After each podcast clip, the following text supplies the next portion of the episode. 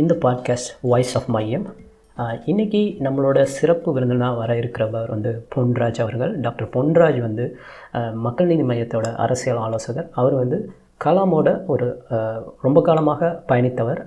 இன்றைக்கி வந்து நம்மளோட ஒரு மிக சிறப்பான ஒரு தலைப்பில் பேச இருக்கிறார். அது வந்து தமிழக அரசியல் விசஸ் இந்திய அரசியல் கற்றுக்கொள்ள வேண்டிய பாடம். இந்த தலைப்பு தான் இன்றைக்கி வந்து அவர் பேச இருக்கிறார்.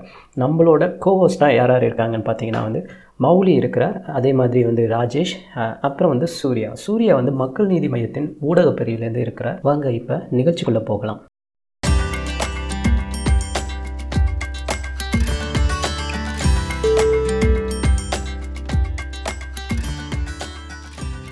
அன்பு நண்பர்களே உங்கள் அனைவருக்கும் எனது வணக்கம். மக்கள் நிலையத்தினுடைய அனைத்து நண்பர்களுக்கும் மற்றும் இந்த ஸ்பேஸில் இணைந்து ட்விட்டர் ஸ்பேஸ்ல இணைந்து இந்த நிகழ்ச்சியிலே பங்கு கொண்டிருக்கும் எனது மனமார்ந்த நல்வாழ்த்துக்களை நான் தெரிவித்துக் கொள்கிறேன். நீங்க தொடர்ந்து இந்த இந்த ட்விட்டர் ஸ்பேஸ்ல விவாதித்து விவாதம் செய்து கொண்டு வருகிறீர்கள் என்று கேள்விப்பட்டு என்னை அழைத்ததற்கு நன்றி. தமிழக அரசியல் வெர்சஸ் இந்திய அரசியல். நாம் கற்றுக்கொள்ள வேண்டிய பாடங்கள் என்ன என்பதை பற்றி நம்ம வந்து இன்றைக்கு கொஞ்சம் பேசிவிட்டு விவாதம் சில கேள்விகளுக்கு பதில் அளிப்பதற்கு நான் தயாரா இருக்கேன். நமக்கு வந்து ஒட்டுமொத்தமா ஒரு விஷயத்தை நம்ம இங்க தமிழக அரசியலும் இந்திய அரசியலும் இன்றைய சூழல்ல எப்படி இருக்கிறது என்பதை பற்றி நாம் தெரிந்து கொள்வதற்கு தெரிந்து கொள்வது மிகவும் அவசியம். ஏன்னா அரசியல்ல இந்த அரசியல்ல வந்து ஒரு சில விஷயங்களை புரிந்து கொண்டால்தான் தேர்தலுக்கான அரசியல் எது வளர்ச்சிக்கான அரசியல் எது நாட்டுக்கான அரசியல் எது?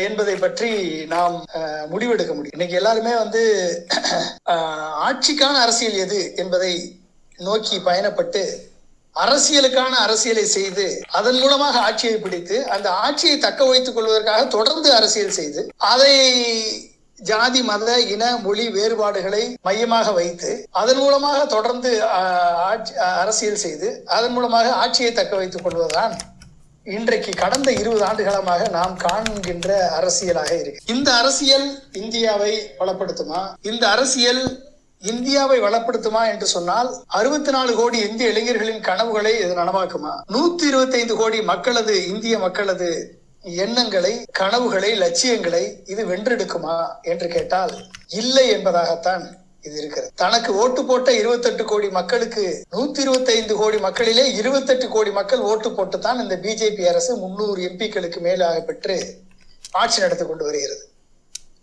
நூத்தி இருபத்தி ஐந்து கோடி மக்களிலே பதினெட்டு கோடி மக்களின் வாக்குகளை பெற்று முதல் இரண்டாயிரத்தி பதினாலிலே ஆட்சியை பிடித்த மோடி மோடி அரசு வளர்ச்சிக்கான அரசியலை முன்னெடுத்துதான் நான் வளர்ச்சிக்கான நாயகன் என்று பிம்பத்தை கட்டமைத்து தான் இந்த ஆட்சியை பிடித்தார். ஆட்சியை பிடித்ததிலிருந்து அரசியலுக்கான அரசியலை மட்டுமே செய்து ஹிந்துத்துவ அரசியலை முன்னெடுத்து மக்கள் மத்தியிலே மத பிரிவினையை இந்துத்துவாவை முன்னெடுத்து தொடர்ந்து 28 கோடி மக்களது நம்பிக்கையை பெற்று இன்றைக்கு ஆட்சியிலே அமர்ந்து கொண்டு எந்தவித விவாதமும் இன்றி பாராளுமன்றத்திலே சட்டங்கள் இயற்றப்படுகிறது. விவாதமின்றி பாராளுமன்றத்திலே சட்டங்கள் வாபஸ் பெறப்படுகிறது. இதுதான் நமது பாராளுமன்ற ஜனநாயகம் இன்றைய பாராளுமன்ற ஜனநாயகம். இது நடந்து கொண்டிருக்கிறது.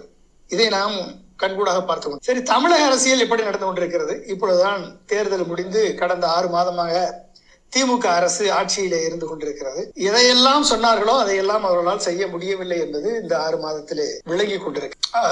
எதையெல்லாம் நாங்கள் செய்து காண்பிப்போம் என்று சொல்லி வாக்கெடுத்தார்களோ அதையெல்லாம் அவர்களால் செய்ய முடியவில்லை என்பது நிதர்சனமான உண்மையாக நம் கண் முன்பாக தெரிகிறது. இது ரெண்டு. சரி இந்த நாட்டை வளப்படுத்த வேண்டும் என்று எவ்வளவு ஒவ்வொரு கட்சியுமே அரசியலுக்கு வரும் பொழுது இந்த நாட்டை நாங்கள் வளப்படுத்துவோம் நேர்மையான ஆட்சியை கொடுப்போம் மக்களை மேம்படுத்துவோம் நாட்டை வளப்படுத்துவோம் ஊழலற்ற ஆட்சியை கொடுப்போம் சுத்தமான சுகாதாரமான சுற்றுப்புற சூழலை உருவாக்குவோம் தரமான கல்வியை தரமான மருத்துவத்தை அனைவருக்கும் வேலை வாய்ப்பை உருவாக்கி தருவோம் பொருளாதாரத்தை உயர்த்துவோம் நேர்மையான நிர்வாகத்தை கொடுப்போம் அனைத்து மக்களுக்குமான ஆட்சியாக இந்த ஆட்சியை நடத்துவோம் என்று சொல்லித்தான் வாக்கு கேட்டு வருகிறார்கள். ஆனால் அவர்களது நடைமுறை ஆட்சியிலே பார்த்தால் தேர்தல் தேர்தல் தேர்தல் தேர்தல். தேர்தலை நோக்கிய ஆட்சி தேர்தலை நோக்கிய கருத்து தேர்தலை நோக்கிய செயல்பாடுகள் இப்படித்தான் இருக்கிறது. இதுதான் கடந்த இருபது ஆண்டுகளாக நாம் கண்ட உண்மை. நம் கண் முன்பாக ஆயிரத்தி தொள்ளாயிரத்தி எண்பதுகள்ல சைனா இந்தியாவை விட நான்கு மடங்கு அந்நிய செலாவணியினுடைய கையிருப்பிலே நான்கு மடங்கு குறைவாக இருந்தது சைனா ஆயிரத்தி தொள்ளாயிரத்தி எண்பது தொண்ணூறுகள். இன்றைக்கு ரெண்டாயிரத்தி இருபத்தி ஒண்ணுல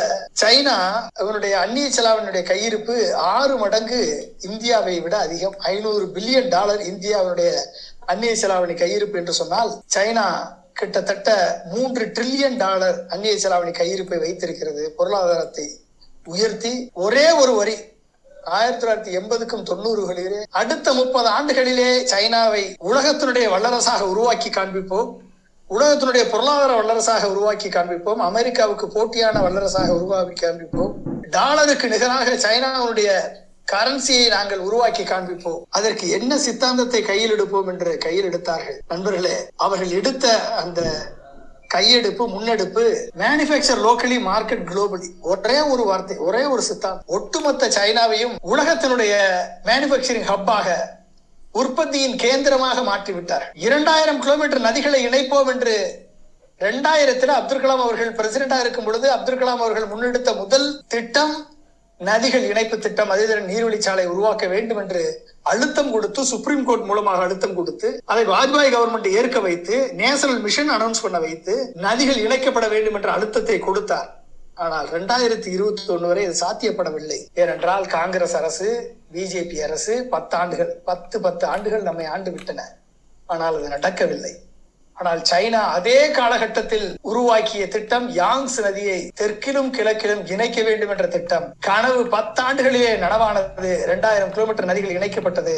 இன்றைக்கு யாங்ஸ் ரிவர் மிகப்பெரிய வெள்ளத்தில் யாங்ஸ் ந- நதி நதியிலே கட்டப்பட்ட அணைகள் எல்லாம் உடைந்து சைனாவே மூழ்கடித்து மூழ்கடிக்கப்பட்டு விடும் என்ற நிலை வந்த போது கூட அதை தாங்கி கொண்டு நீர் வடிகாலாக அந்த நதிநீர் இணைப்பு திட்டம் அதிதிறன் நீர்வழிச்சாலை திட்டம் இன்றைக்கு சைனாவிலே வ- வளப்படுத்தி சைனாவை ஒரு விவசாயத்திலே செழிக்கக்கூடிய பூமியாக உருமாற்றி வைத்திருக்கிறது சைனாவுடைய ஒட்டுமொத்த நெல் உற்பத்தி திறன் ஆறு டன் பெர் ஹெக்டர் இந்தியாவுடைய ஒட்டுமொத்த நெல் உற்பத்தி திறன் மூணு ton per hectare India Abdul Kalam அவர்கள் ரெண்டாயிரத்தி இருபது ரெண்டாயிரத்துல ஆயிரத்தி தொள்ளாயிரத்தி தொண்ணூத்தி எட்டுல முதல் முறையாக விஷன் டுவெண்ட்டி டுவெண்ட்டி பண்றதுக்கு முன்னால முதல்ல கையெடுத்த திட்டம் அக்ரிகல்ச்சர் அண்ட் ஃபுட் ப்ராசஸிங் விவசாய உற்பத்தியை பன்மடங்கு எப்படி பெருக்குவது என்ற திட்டம் தான் அதை செயலிலே காண்பித்து பீகார்ல ஆர்பி சேனல் ஃபைவ் என்ற இடத்துல மூணு டன் விளைவித்த நெல்லை ஆறு டன்னாக உயர்த்தி காண்பித்தார் ஏழு டன்னாக உயர்த்தி காண்பித்தார் ரெண்டரை டன் விளைவித்த கோதுமையை ஐந்து டன்னாக விளைவித்து காண்பித்தார். அதற்கு பின்புதான் விஷன் டுவெண்ட்டி டுவெண்ட்டி ரெண்டாயிரத்தி இருபதுல இந்தியா ஒரு பொருளாதார வல்லரசாக அறிவு சார்ந்த வல்லரசாக உருவாக வேண்டும் என்ற திட்டத்தை கொடுத்தார். அந்த திட்டம் செயல்படுத்தப்பட்டிருந்தால்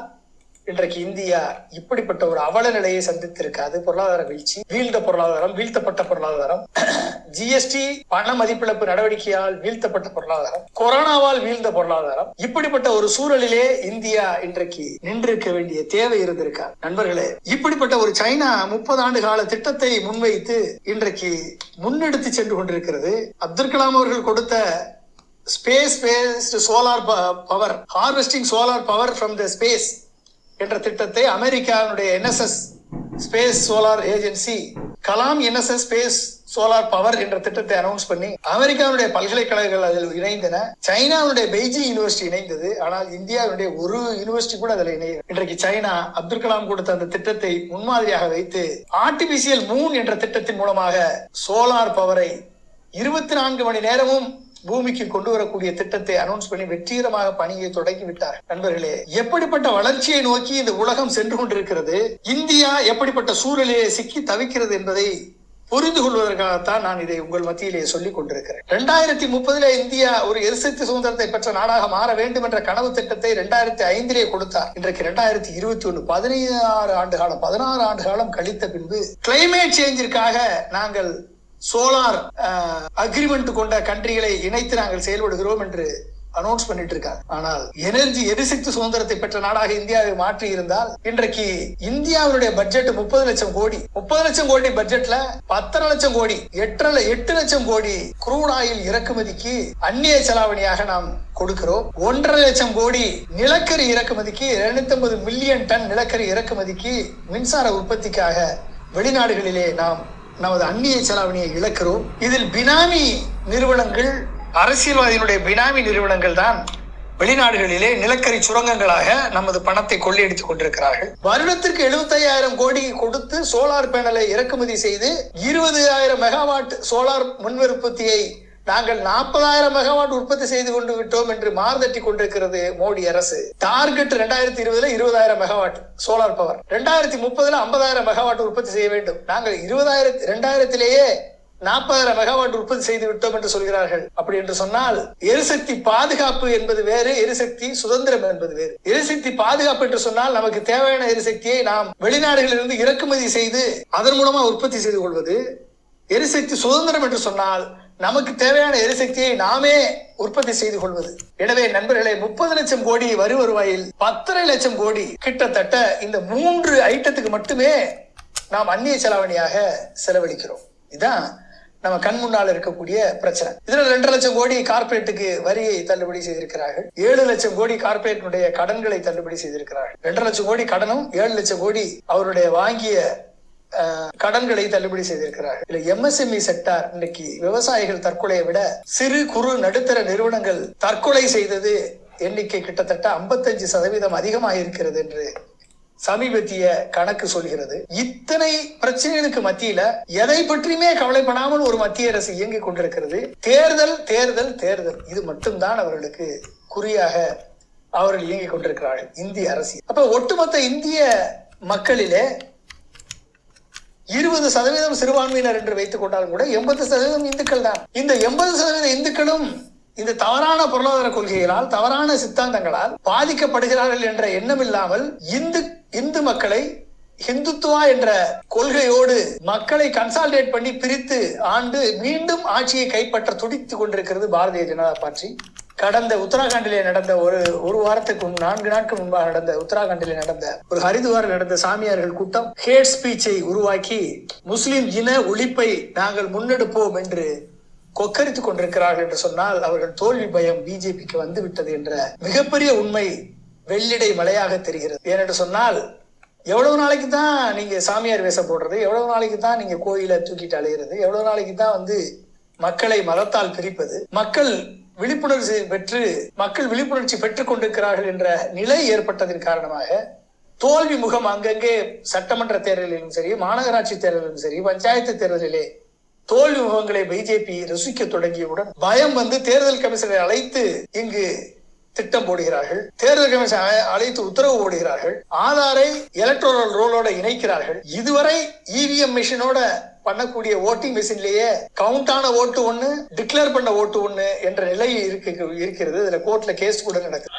இப்படிப்பட்ட ஒரு சூழலிலே இந்திய தேர்தல் அரசியல் நடந்து கொண்டிருக்கிறது. நண்பர்களே ஒட்டுமொத்த இந்தியாவும் ஒரு வளமான நாடாக மாற மிகப்பெரிய வல்லமை பெற்ற வாய்ப்பு என்ன வளம் இல்லை இந்த திருநாட்டில் ஏன் கையை ஏந்த வேண்டும் வெளிநாட்டில் என்ற மிகப்பெரிய வளங்கள் அல்ல அல்ல குறையாத வளங்கள் இந்தியாவில் இருந்தாலும் எவ்வளவு அடிச்சாலும் தாங்க வேண்டாம் என்ற எண்ணம் இருந்தா கூட எவ்வளவு கொள்ளையடிச்சாலும் இந்தியாவை வளம் குறையாது குன்றாது என்ற நிலையிலே இப்படிப்பட்ட வளத்தை மனித வளத்தை நீர் வளத்தை நில வளத்தை மனித வளத்தை பெற்ற ஒரு நாடு இந்தியா. இப்ப இந்திய அரசியல் எப்படிப்பட்ட அரசியலாக நடக்கிறது என்று சொன்னால் இந்த இந்திய அரசியல் ஜாதி மதத்தை மொழியை இனத்தை முன்வைத்து நடத்தக்கூடிய அரசியலாக இந்திய அரசியல் மாறியது. நண்பர்களே ஒன்றை நாம் புரிந்து கொள்ள வேண்டும் இனத்தை கையில் எடுத்த நாடு அழிந்திருக்கிறது. யூத இனத்தை வேறறுப்பேன் என்று சபதம் செய்தான் ஹிட்லர். இரண்டாம் உலக போர் எழுந்தது பெர்லின் சு- சுவர் எழுந்தது ஜெர்மனி வீழ்ந்தது பெர்லின் சுவர் எழுந்தது ஹிட்லர் ஒளிந்தான். நண்பர்களே ஒரு இனத்தை வேறறுக்க ஒட்டுமொத்த ஜெர்மனியை வீழ்த்தியவன் தான் ஹிட்லர் வாய்ச்சொல் வீரன் அவன். வாய்ச்சொல்லிலேயே ஒரு ராணுவத்தை ஒரு மக்களை ஒட்டுமொத்த ஜெர்மனியை திசை திருப்பி ஒட்டுமொத்த ஜெர்மனியை அழித்தொழித்து பெர்லின் சுவரை எழுப்பி ஜெர்மனியை வீழ்த்தி தானும் தற்கொலை செய்து செத்து வடிந்தவன் ஹிட்லர். இந்த ஹிட்லரை பார்த்தது இந்த உலகம். இன துவேஷத்தை ஒதுக்கி வைத்துவிட்டு அதற்கு பின்பு வந்தவர்கள் அறிவை கையில் எடுத்தார்கள். இன்றைக்கு ஜெர்மனி வளர்ச்சியடைந்த நாடுகளில் முதன்மையான நாடு. முக்கியமான கனரக எந்திரங்கள் precision machines high value engineering technology automobile and engineering goods இன்றைக்கு ஜெர்மனி முதலிடம். ஒட்டுமொத்த C O two emission complete C O two emission தான் இன்றைக்கு குளோபல் வார்மிங் புவி வெப்பமயமாதலுக்கு காரணமாக இருக்கிறது. அதனால் தான் இன்றைக்கு திடீரென்று மழை கிளவுடு பஸ்டிங் இப்படியெல்லாம் நடந்து கொண்டிருக்கிறது. இதற்கெல்லாம் ஒரு தீர்வாக சிஓ டூ எமிஷனை கண்ட்ரோல் பண்ணுவதற்கு தீர்வாக முதல் முறையாக டெக்னாலஜியை பேட்டன் பண்ணிய நாடு ஜெர்மனி டெக்னாலஜி கையில் எடுத்தார்கள். இன்றைக்கு ஜெர்மனி வளர்ந்தது அறிவை கையில் எடுத்த நாடு ஜெர்மனி வளர்ந்தது. மதத்தை கையில் எடுத்தது. நம் கண் முன்பே ஆப்கானிஸ்தான் பாகிஸ்தான் ஈரான் ஈராக் ஒட்டுமொத்தமாக மதத்தை கையில் எடுத்தார்கள். இன்றைக்கு வன்முறையும் தீவிரவாதத்தையும் வறுமையையும் வியாதியையும் மக்களுக்கு கொடுத்து மத துவேஷத்தை விதைத்து தன்னை நம்பிய மக்களை மதத்தை நம்பிய மக்களை ஒட்டுமொத்தமாக அழித்தொழித்து இன்றைக்கு வறுமையின் கோரப்பிடியிலே வியாதியின் கோரப்பிடியிலே இன்றைக்கு வைத்திருக்கிறது இந்த நாடுகள். மதத்தை கையில் எடுத்த அனைத்து நாடுகளும் தோல்வியை சந்தித்து இன்றைக்கு உலக மக்கள் எள்ளி நகையாடக்கூடிய இடத்திலே இன்றைக்கு பாகிஸ்தானும் ஆப்கானிஸ்தானும் பல்வேறு மதத்தை கையில் எடுத்த நாடுகள் எல்லாம் இன்றைக்கு ஒளிந்து மதத்தை மசூதியில் வைத்து அறிவை இறக்குமதி செய்து ஆயிலை ஏற்றுமதி செய்தது அரபிய நாடுகள். மதத்தை மசூதியில் வைத்தார்கள். மன்னராட்சி தொடர்கிறது. ஆனால் அறிவை இறக்குமதி செய்தார்கள் ஆயிலை ஏற்றுமதி செய்தார்கள் இன்றைக்கு அது சொர்க்க பூமி மதம் இருந்தாலும் அங்கு சொர்க்க பூமியாக திகழ்கிறது. காரணம் அறிவை ஏற்றுமதி செய்தார்கள் மதத்தை மசூதியில் வைத்தார்கள். பேரினவாத சிங்களத்தை பேரினவாதத்தை கையில் எடுத்தது ஸ்ரீலங்கா அரசு. இனவாதத்தை மொழிவாதத்தை கையில் எடுத்தது ஒட்டுமொத்த சிங்களமும். ஆயிரத்தி தொள்ளாயிரத்தி எண்பதுகளிலே சிங்கப்பூருக்கு சவால் விடக்கூடிய அளவிலே ஒரு மிகப்பெரிய ஒரு நாடாக கப்பல் துறைமுகத்திலே வர்த்தகத்திலே ஒரு மிகப்பெரிய நாடாக உருவாகி கொண்டிருந்த சிங்களம் மதத்தை கையில் எடுத்தது பேரினவாதத்தை கையில் எடுத்தது. புத்த மதம் இந்து மதம் என்று அங்கு பிரிவினை பார்க்கப்பட்டது. பேரினவாத சிங்கள தமிழர்களை அழித்தொழித்தது. இன்றைக்கு இலங்கை சைனாவை நம்பி இருக்கக்கூடிய ஒரு சைனாவை ஒட்டுமொத்தமாக அடகு வைத்து விட்டு துறைமுகத்தை மட்டுமல்ல ஒட்டுமொத்த இலங்கையும் அடகு வைத்து விட்டு இன்றைக்கு சைனாவுக்கு அடிமை நாடாக மாறி காட்சி அளிக்கிறது காரணம் பேரினவாதத்தை கையில் எடுத்ததுதான் காரணம். மலேசியாவிலிருந்து தண்ணீர் வந்தால்தான் சிங் சிங்கப்பூருக்கு தண்ணி. ஒட்டுமொத்தமாக சிங்கப்பூர் பிரிந்து வந்தது. லீ குவான் யூ மதத்தை கையில் எடுக்கவில்லை. மனிதத்தை கையில் எடுத்தார். யார்? எனக்கு போராட்டத்திற்காக சுதந்திர போராட்டத்திற்காக என்னோடு பணிபுரிந்த தமிழர்களுக்கு சம அந்தஸ்து கொடுத்தார் அனைவருக்கும் சம அந்தஸ்து கொடுத்தார் இன்றைக்கு சிங்கப்பூர். அறிவார்ந்த நாடுகளிலே சென்னை அளவே இருக்கக்கூடிய சிங்கப்பூர். இன்றைக்கு four hundred billion dollar revenue கண்டு இன்றைக்கு ஒட்டுமொத்த தமிழகத்தை விட அதிகமாக ஒரு வரும வருவ- வரு- வருமானம் இருக்கக்கூடிய ஒரு நாடாக சிங்கப்பூர் காட்சி நண்பர்களே இனத்தை கையில் எடுத்த நாடுகள் அழிந்ததுதான் வரலாறு. மதத்தை கையில் எடுத்த நாடுகள் முடமாகி போனதுதான் வரலாறு. அறிவை கையில் எடுத்த நாடுதான் வளர்ந்திருக்கிறது. அறிவுக்கு மதிப்பு கொடுத்த நாடுகள் தான் வளர்ந்திருக்கிறது. அமெரிக்காவில் இல்லாத அடிமைத்தனமா? அமெரிக்காவில் இல்லாத தீண்டாமையா? ஆனால் அந்த தீண்டாமையை வெறுத்தொழித்து அதற்காக போராட்டம் நடத்தி அதையும் வென்று இன்றைக்கு யாரை தீண்டாமை தீண்டாதவர்கள் என்று சொன்னார்களோ அவர்களே ஜனாதிபதிகளாக வர வரக்கூடிய வாய்ப்பை உருவாக்கி கொடுத்தது அமெரிக்கா. இப்படி பல்வேறு நாடுகள் நமக்கு முன்பாக முன்னுதாரணங்களாக நமக்கு இருக்கிறது. ஒரு இந்தியா எழுபது ஆண்டு கால சுதந்திரத்திலே கட்டமைக்கப்பட்ட இந்தியாவை ஒரு மதச்சார்பற்ற நாட்டை எழுபது ஆண்டு காலத்திலே அம்பேத்கர் கொடுத்த அரசியல் சாசனம் இன்றைக்கும் வலுவான சாசனமாக. அவர் கொடுத்த அந்த அரசியல் சாசனம் இன்றைக்கும் இந்தியாவுடைய ஜனநாயகத்திற்கு இந்தியாவை காக்கக்கூடிய ஒரு மிகப்பெரிய ஒரு ஆயுதமாக ஒரு மிகப்பெரிய கவசமாக அம்பேத்கருடைய அரசியல் சாசனம் இன்றைக்கும் விளங்கி கொண்டிருக்கு பாராளுமன்ற ஜனநாயகம் இன்றைக்கு கேலிக்கூத்தாக மாறிவிடும் தேர்தல் கமிஷன் தனி சிறப்பு வாய்ந்த தனி அதிகாரம் கொண்ட தேர்தல் அமைப்பு இண்டிபெண்ட் ஸ்ட்ரக்சர் கொண்ட தேர்தல் அமைப்பு பிளானிங் கமிஷன் சிபிஐ இப்படி பல்வேறு தனி தூண்களாக இயங்க வேண்டும் என்று நம் அரசியல் சாசனம் வகுத்து கொடுத்த அனைத்து தூண்களும் இன்றைக்கு அடித்து நொறுக்கப்பட்டு ஒரு மாய வலைக்குள் பிடிக்கப்பட்டு இந்திய அரசியல் இன்றைக்கு யார் ஆட்டுவிக்க வேண்டும் என்று நினைக்கிறார்களோ அவர்கள் கையிலே முன்னூறு எம்பி ஜெயித்து விட்டால் போதும். இருபத்தெட்டு கோடி நூத்தி இருபத்தெட்டு கோடி மக்களிலே இருபத்தெட்டு கோடி பேர் ஓட்டளித்து விட்டால் அனைத்து சர்வாதிகாரமும் எங்களுக்குத்தான் என்று சொல்லக்கூடிய ஒரு மிகப்பெரிய சர்வாதிகார ஆட்சி இன்றைக்கு நடந்து கொண்டிருக்கிறது. இதுதான் இந்திய அரசியலுடைய நிலைமை. நண்பர்களே இதை மீறி ஒற்றுமையாக இருந்து ஒரு இந்தியாவை கடந்த இருபது ஆண்டுகளாக காங்கிரசும் சரி காங்கிரஸ் தலைமையான யூபிஏவும் சரி என்டிஏ தலைமையான பிஜேபி தலைமையான என்டிஏ என்டிஏவும் சரி ஒட்டுமொத்தமாக இந்தியாவை இருபது ஆண்டு காலம் பின்னோக்கி தள்ளிவிட்டார்கள் என்பதுதான் நிதர்சனமான ஒன்று இந்த சூழலிலே இந்திய அரசியல் எப்படி கட்டமைக்கப்பட வேண்டும்? இந்த இந்திய அரசியலிலே நமக்கான பங்கு என்ன?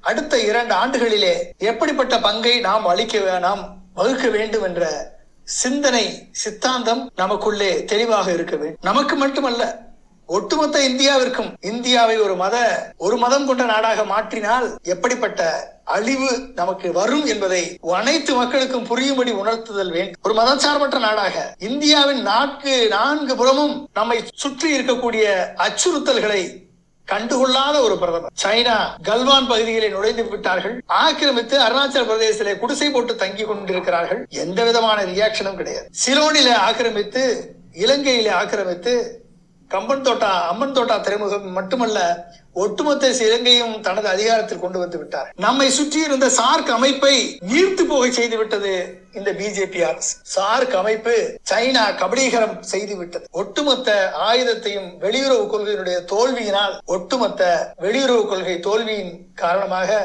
நம்மை சுற்றி இருக்கக்கூடிய அனைத்து நாடுகளும் நேபாள் பங்களாதேஷ் இந்த ஸ்ரீலங்கா பாகிஸ்தான் அனைத்து நாடுகளும் நமக்கு எதிரி நாடுகளாக மாறின நண்பர்களே அப்துல் கலாம் அவர்களும் நானும் இந்த அனைத்து நாடுகளுக்கும் சென்று இந்த நாடுகளை வெளியுறவு கொள்கைகளை மாற்றம் கொண்டு வந்தால் மட்டும்தான் சைனாவை எதிர்த்து நாம் சரியான ஒரு இந்தியா ஒரு கட்டமைப்பை நமக்கு சுத்தி இருக்கக்கூடிய நாடுகளிலே ஒரு மாற்றத்தை உருவாக்க முடியும் என்ற ஒரு வெளியுறவு கொள்கை திட்டத்தை மோடியிடம் கொடுத்தோம். மோடி பதவியேற்பதற்கு முதல் நாள் நான் தான் கொண்டு போய் கொடுத்தேன். ஒட்டுமொத்த அந்த திட்டத்தை அப்துல் கலாம் கொடுத்த கிட்டத்தட்ட திட்டத்தை குப்பையில் தூக்கி எறிந்துவிட்டு மோடி அவர்கள் அதிகாரிகள் சொன்ன திட்டத்தை கையில் எடுத்தார். இன்றைக்கு ஒட்டுமொத்த சார்க் நாடும் நமக்கு எதிரி எதிரி நாடு. எந்த நாட்டிடமும் பாதுகாப்பு கவுன்சில்ல இந்தியாவுக்கு இன்னமும் இடம் கிடைத்த பாடில் இந்தியாவை ஒரு நாடாக இன்றைக்கு உலக நாடுகள் எண்ணிக்கொண்டிருக்கிறது சொன்னால் அது ரெண்டே ரெண்டு செயல்களினால் மட்டும்தான்.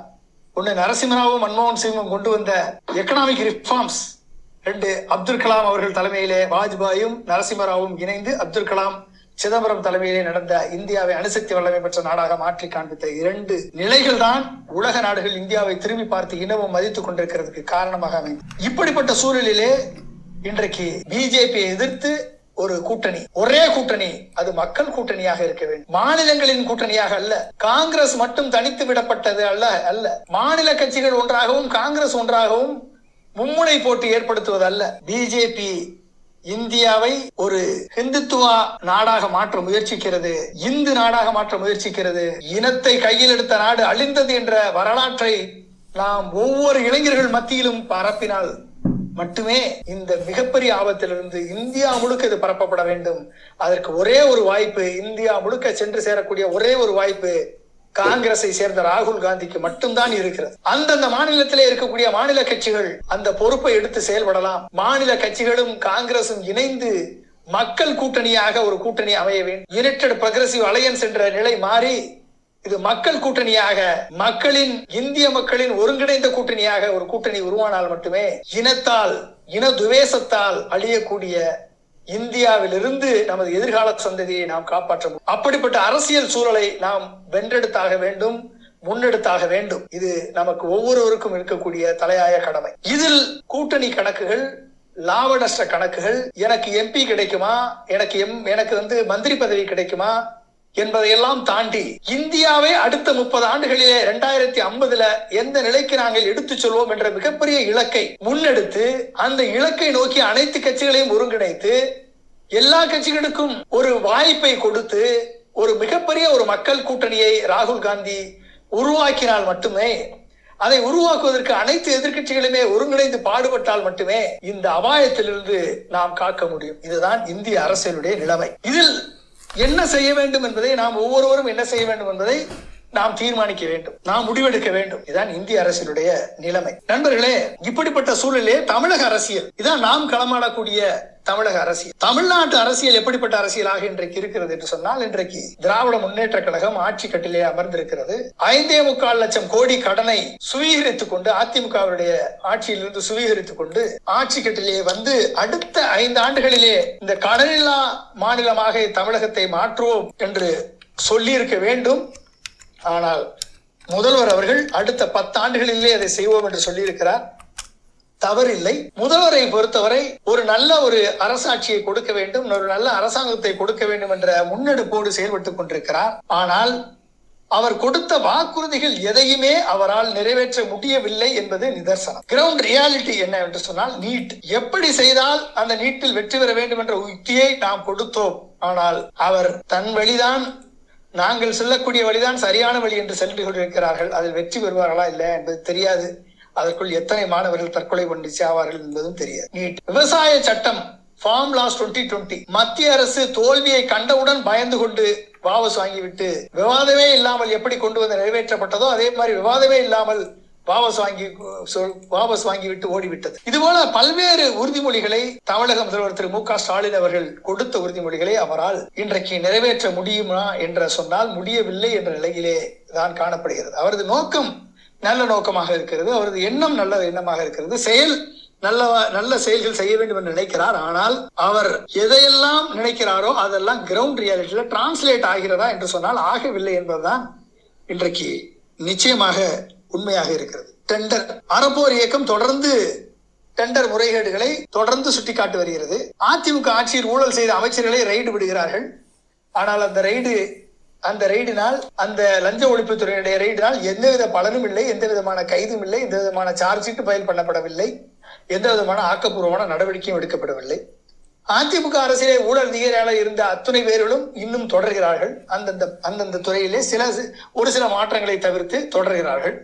எந்த விதமான மாற்றமும் ஏற்படவில்லை. ஒரு சில நல்ல முடிவுகளை ஒரு சில நல்ல செயல்களை திமுக அரசு செய்திருக்கிறது பாராட்ட வேண்டும். ஆனால் அது மட்டும் போதுமா என்று சொன்னால் அது போதாது. இந்த வருடம் பட்ஜெட்ல கிட்டத்தட்ட ஒரு லட்சம் கோடி கடன் வாங்க போறாங்க. இந்த ஒரு லட்சம் கோடி கடனோடு சேர்த்து அஞ்சே முக்கால் லட்சம் கோடி கிட்டத்தட்ட ஆறே முக்கால் லட்சம் கோடியாக மாறப்போகிறது. இந்த வாங்கக்கூடிய ஒரு லட்சம் கோடி கடனை வைத்து அடுத்த ஐந்து ஆண்டுகளிலே இன்னும் லட்ச லட்சம் கோடி கடன் வாங்க போகிறார்களா? ஐந்து லட்சம் கோடி. அப்படி பார்த்தா பத்து லட்சம் கோடி கடன். இன்னும் பத்தாண்டுகள்ல இந்த கடனை எப்படி மீட்டெடுப்பார்கள் என்பதற்கான தொலைநோக்கு பார்வை திட்டம் இதுவரை வரவில்லை. எக்கனாமிக்ஸ் உலக பொருளாதார வல்லுநர்களை கொண்ட ஒரு ஆலோசனை குழு இருக்கிறது. என்ன நடக்கிறது என்று தெரியவில்லை. இந்திய தமிழகத்தில் இருக்கக்கூடிய பொருளாதார வல்லுநர்களை கொண்ட குழு இருக்கிறது. அதனுடைய அவுட்புட் என்னன்னு தெரியல.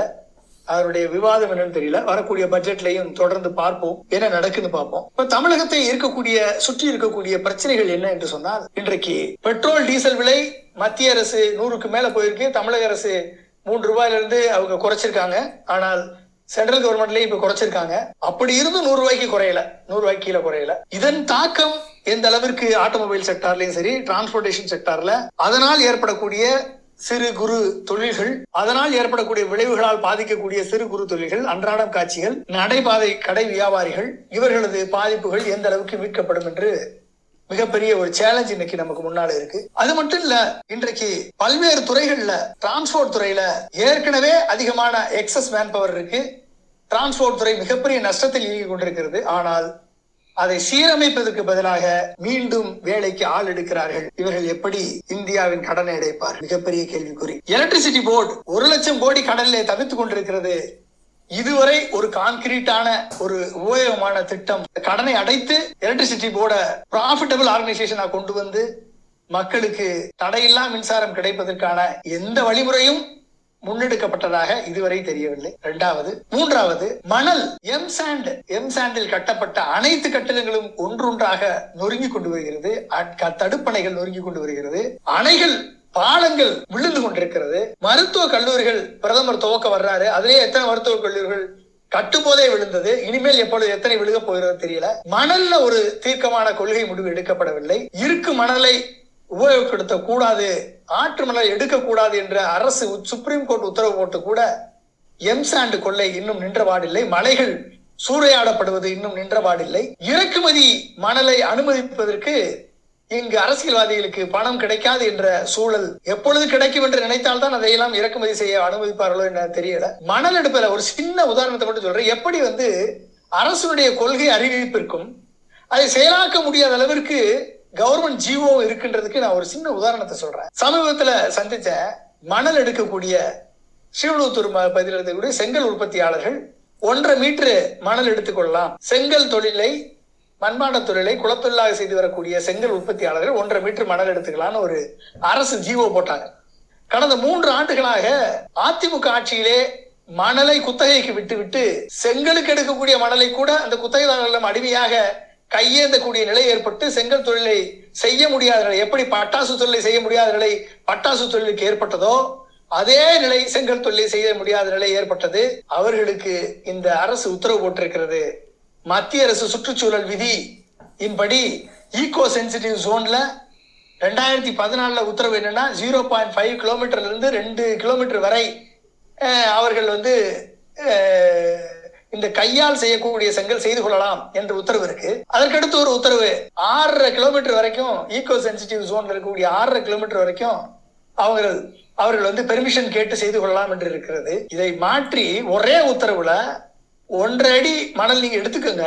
ஆனா பத்து கிலோமீட்டர் வரைக்கும் நீங்க எடுக்கக்கூடாது என்று சொல்லி கிட்டத்தட்ட ஐயாயிரம் குடும்பங்கள் பத்தாயிரம் மக்கள் ஐம்பதாயிரம் தொழிலாளர்கள் பாதிக்கக்கூடிய அளவில் ஒரு உத்தரவை போட்டிருக்கிறது. தமிழக முதல்வர் திரு ஸ்டாலின் அவர்கள் தலைமையிலான அரசு. அப்ப அவர் சொல்லக்கூடிய முதல்வர் காணக்கூடிய கனவிற்கும் முதல்வர் காணக்கூடிய லட்சியத்திற்கும் முதல்வர் சொல்லக்கூடிய அறிவிப்பிற்கும் அரசு உத்தரவாக மாறி வரக்கூடிய எண்ணத்திற்கும் எப்படி எத்த எத்தகைய வேறுபாடு இருக்கிறது என்பதை நாம் புரிந்து கொள்ள வேண்டும். இதான் இங்கே கிரவுண்ட் ரியாலிட்டி முதல்வருடைய கனவிற்கும் முதல்வருடைய செயல்பாட்டிற்கும் வெளியே நல்லதாக இருக்கிறது என்று செயல்பாடு தெரிகிறது. ஆனால் கீழே எந்த மக்களுக்கும் எவ்வித பலனும் கிடைக்கவில்லை என்பது இந்த ஒரு உதாரணத்திலிருந்து நாம் புரிந்து கொள்ள அப்ப இதை யாரிடம் முறையிடுவார்கள்? அதிகாரிகள் பாராமுகமாக இருக்கிறார்கள். கலெக்டர்கள் பாராமுகம். மைனிங் அத்தாரிட்டி பாராமுகம். அமைச்சர்கள் பாராமுகம். முதல்வரை சந்தித்து முதல்வர் அவரோடு இருக்கக்கூடிய ஆலோசனை குழு போடக்கூடிய திட்டம் மக்களுக்கு பயனுள்ள திட்டமாக மாறுகிறதா என்பதை பார்க்க கூட முடியாமல் இருக்கிறார்கள் என்று சொன்னால் இவர்களால் எப்படிப்பட்ட மாற்றத்தை கொடு கொண்டு வர முடியும் என்பதுதான் மிகப்பெரிய கேள்விக்குறியாக இருக்கு. ஊழல் செய்த அமைச்சர்கள் மீது நடவடிக்கை எடுக்கப்பட்டு எப்படி ஜெயலலிதா அவர்கள் நில அபகரிப்பு சட்டம் கொண்டு வந்தாரோ அதுபோல ஊழல் சொத்து அபகரிப்பு சட்டத்தை முதல்வர் ஸ்டாலின் கொண்டு வந்தால்தான் இவர் உண்மையிலேயே ஊழலற்ற நேர்மையான ஆட்சியை கொண்டு வருவார் என்ற நம்பிக்கை பிறக்கும். இருக்கா? இல்ல. அப்ப தமிழக அரசியல் இப்படி போயிட்டு இருக்கு ஒரு பக்கம் இந்திய அரசியல் வந்து மத அரசியலாக மாறி நிற்கிறது. மக்களை கவனிக்கவில்லை பொருளாதாரத்தை கவனிக்கவில்லை சிறு குறு தொழில்களை கவனிக்கவில்லை விவசாயிகளை கவனிக்கவில்லை தொழிலாளர்களை கவனிக்கவில்லை புலம்பெயர்ந்த தொழிலாளர்கள் வாழ்க்கை தரம் யாரும் கண்டுக்க கூட யாரும் இல்ல தமிழகத்தை எடுத்துக்கொண்டால் எந்தவித மாற்றமும் ஏற்பட்டதாக தெரியல. அதற்குத்தான் சமூக நீதி அரசியல் நீதி பொருளாதார நீதி இந்த மூன்று நீதிகளும் மேம்படுத்தப்பட்ட சமூக நீதி அனைவரையும் உள்ளடக்கிய அரசியல் நீதி அனைவருக்குமான பொருளாதார நீதி. இந்த மூன்று நீதிகளையும் முன்னெடுத்து மக்கள் மத்தியிலே நாம் கொன்று சென்றால் மட்டுமே அந்த மூன்று நீதிகளையும் வலுவாக கொள்கையாக மாற்றியமைத்து அந்த கொள்கையின் பால் ஒவ்வொரு பகுதி மக்களையும் நாம் எவ்வாறு ஈர்க்கிறோம் என்பதை பொறுத்துதான் ஒரு மிகப்பெரிய மாற்றத்தை நாம் கொண்டு வர முடியும். அரசியல் சித்தாந்த அரசியல். இன்றைக்கு என்ன சித்தாந்த அரசியல்? திராவிட அரசியல் தமிழ் தேசிய அரசியல் இந்திய தேசிய அரசியல் என்று நேமிங் அதாவது காலிங் ஃபார் நேம்ஸ் அதாவது பெயர்ச்சொல் அரசியலாக இந்த அரசியல் மாறி போய் கிடக்கிறது. இன்றைக்கு சமூக வலைத்தளங்களிலே நடக்கிற சண்டைகள் இன்றைக்கு எப்படி ஒரு மத கலவரத்தை தூண்டிவிட்டால் அரசியல் ஆதாயமாக மட்டுமோ அதுபோல இல்லாத பிரச்சனையை உருவாக்கி செருப்பை தூக்கி காண்பித்து அடுத்தவர்களை தரம் தாழ்ந்தி தனிப்பட்ட தாக்குதல் நடத்தி செருப்பை அரசியலை வைத்து இன்றைக்கு அரசியல் பின்னப்பட்டு அரசியலிலே நாங்களும் இருக்கிறோம் என்ற நிலை ஒரு அவல நிலை இன்றைக்கு தமிழக அரசியலிலே அரங்கேறி கொண்டிருக்கிறது. இந்த அரசியலையும் தாண்டி ஒரு அரசியலை செய்ய வேண்டிய சூழல் நமக்கு இருக்கிறது. அப்படிப்பட்ட ஒரு சூழல் அதை எப்படி நாம் பயன்படுத்த வேண்டும் என்பதுதான் இன்னைக்கு நமக்குள்ள அரசு இந்திரா காந்தியினுடைய strategic planning geo political strategy எப்படி வந்து இலங்கையை அமெரிக்கா கபலீகரம் செய்துவிடும் என்ற நிலையை மாற்றி அமைக்க வேண்டும் என்றால் இந்தியா இலங்கையிலே இந்தியாவுடைய தாக்கம் இருக்க வேண்டும் என்று சொல்லி அங்கு இருக்கக்கூடிய தமிழ் ஈழத்தை ஆதரித்து சில குழுக்களை உருவாக்க வேண்டும் என்று இந்திரா காந்தி கனவு கண்டார். எம்ஜிஆர் அதற்கான ஒரு அழுத்தமான ஒரு தீர்க்கமான ஒரு திட்டத்தை முன்னெடுத்து 52 ரெண்டு குழுக்கள் இருக்கிறது இந்த 52 ரெண்டு குழுக்களையும் ஒருங்கிணைத்து ஒரே வழியிலே நடத்தக்கூடிய தூய்மையான ஒரு தலைமை வேண்டும் என்று செயல்படுத்தி பிரபாகரனை தேர்ந்தெடுத்து பிரபாகரனுக்கு நாலு கோடி செக்கை கொடுத்து அரசாங்க செக்கை கொடுத்து அது செல் அது கொடுக்க கூடாது என்று தெரிந்தவுடன் சொந்தமாக பணத்தை திரட்டி கையில் கொடுத்து ஒரு மிகப்பெரிய விடுதலை போராட்டத்தை வித்திட்டு ஸ்ரீலங்காவை நம்ம பக்கம் செய்ய கொண்டு வர வேண்டும் என்ற ஒரு மிகப்பெரிய திட்டத்தோடு கச்சத்தீவை கொடுத்து பார்த்தார் இந்தி இந்திரா காந்தி. ஸ்ரீலங்காவை நமக்கு நம்மோடு இருந்து கொண்டு வந்து விடலாம் என்று. ஆனால் ஸ்ரீலங்கா அன்றும் துரோகம் செய்தது இன்றும் துரோகம் செய்து கொண்டிருக்கிறது. இந்திரா காந்திக்கு செய்த துரோகம் அவர் விடுதலை புலிகளை இலங்கை போராளிகளை ஆதரித்தார். அது ராஜீவ்காந்தி காலத்துக்கு முன்பு அது மாற்றம் பெற்றது ஐபிகே சென்றது. பல்வேறு மாற்றங்களை பரிணாமங்களை சந்தித்து இன்றைக்கு இலங்கை தமிழினம் அழிந்து இன்றைக்கு இலங்கையிலே வாழக்கூடிய ஈழ தமிழ் மக்கள் இன்றைக்கு நாதியற்று கிடக்கிறார்கள். அந்த சூழலிலே அவர்கள் இருக்கிறார்கள். இப்படிப்பட்ட ஒரு சூழல் அங்கு நிலவுகிறது. ஒரு பக்கம் நேபாள் ஒரு பக்கம் நேபாள் நமக்கு எதிராக மேப்பையா மாத்திரம். பங்களாதேஷ் வேற மாதிரி செயல்பட்டு கொண்டிருக்கிறான். இப்படி பல்வேறு நாடுகள் பாகிஸ்தான் ஆல்ரெடி அகைன்ஸ்ட் பல்வேறு நாடுகளிலே ஜியோ பொலிட்டிக்கல் சினாரியோ மாறிக்கொண்டிருக்கிறது. இந்த சூழல்ல தமிழகத்தில ஒரு அரசியல் அதாவது தமிழ் தேச அரசியல் இந்திய தேசிய அரசியல் என்ற திராவிட அரசியல் என்ற முப்பரிமாணத்திலே அரசியல் நடந்து கொண்டிருக்கிறது. நண்பர்களே இதை பற்றி பேசணும் இன்னும் ஒரு மணி நேரம் மூணு மணி நேரம் ஆகும். ஒவ்வொரு அரசியலை பத்தி நம்ம பேசணும்னா. ஆனா இதுவரை தமிழகத்திலே இருந்தும் சரி இந்தியாவிலும் சரி இதுவரை நமக்கு முன்பாக இருந்த தலைவர்கள் யாரெல்லாம் எது பாசிட்டிவா பண்ணிருக்காங்களோ அந்த பாசிட்டிவ்ல இருந்து அடுத்த லெவலுக்கு பில்ட் பண்ணி அடுத்த முப்பது ஆண்டுகளுக்கு இந்த அரசியலை முன்னெடுத்து செல்வதுதான் நமக்கு முன்பாக இருக்கக்கூடிய மிகப்பெரிய கடமை. நெகட்டிவா எல்லாருக்குமே பாசிட்டிவ் இருக்கு நெகட்டிவ் இருக்கு. நெகட்டிவை நம்ம பார்க்க தேவையில்லை.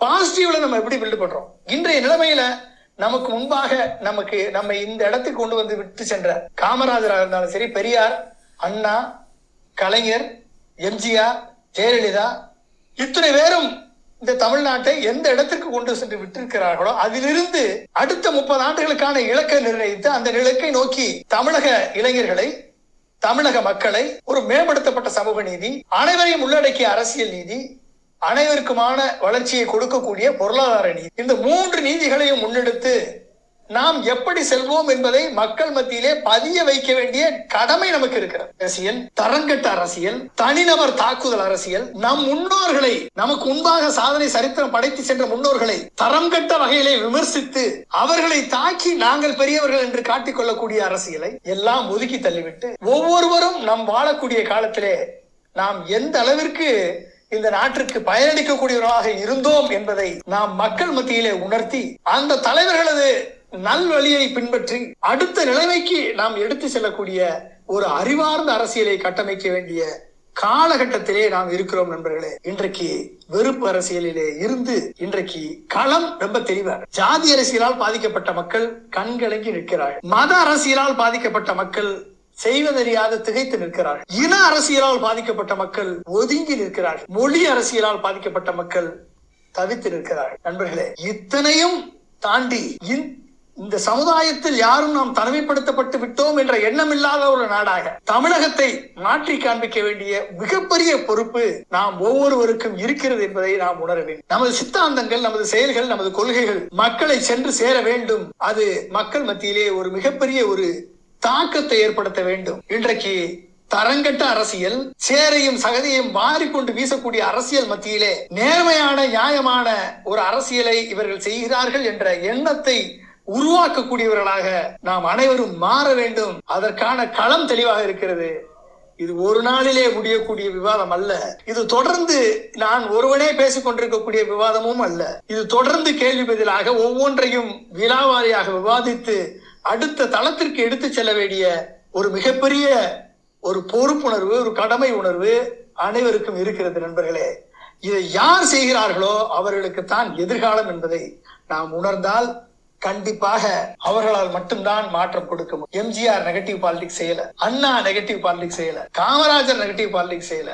ஆனால் மக்களுக்கு நம்பிக்கை கொடுத்தார்கள் இன்ஸ்பிரேஷன் கொடுத்தார்கள். அவர்கள் செய்த பாலிடிக்ஸ் மக்களுக்கான பாலிடிக்ஸ் அவர்கள் செய்த பால அரசியல் மக்களுக்கான அரசியல். தமிழக அரசியலும் சரி இந்திய அரசியலும் சரி இன்றைக்கு மிகப்பெரிய ஒரு ஒரு பிரிவினை அரசியலாக மாறி நிற்கிறது. இணைப்பிற்கும் பிளவிற்கும் வித்தியாசத்தை நாம் உணர வேண்டும். Fusion energy and fission energy fission energy என்று சொன்னால் ஃபிஷன் ரியாக்ஷன் என்று சொன்னால் அணுக்கரு பிளவு. அணுக்கரு பிளவு என்று சொன்னால் அணுகுண்டு வெடிப்பு அணுமின் சாரம்.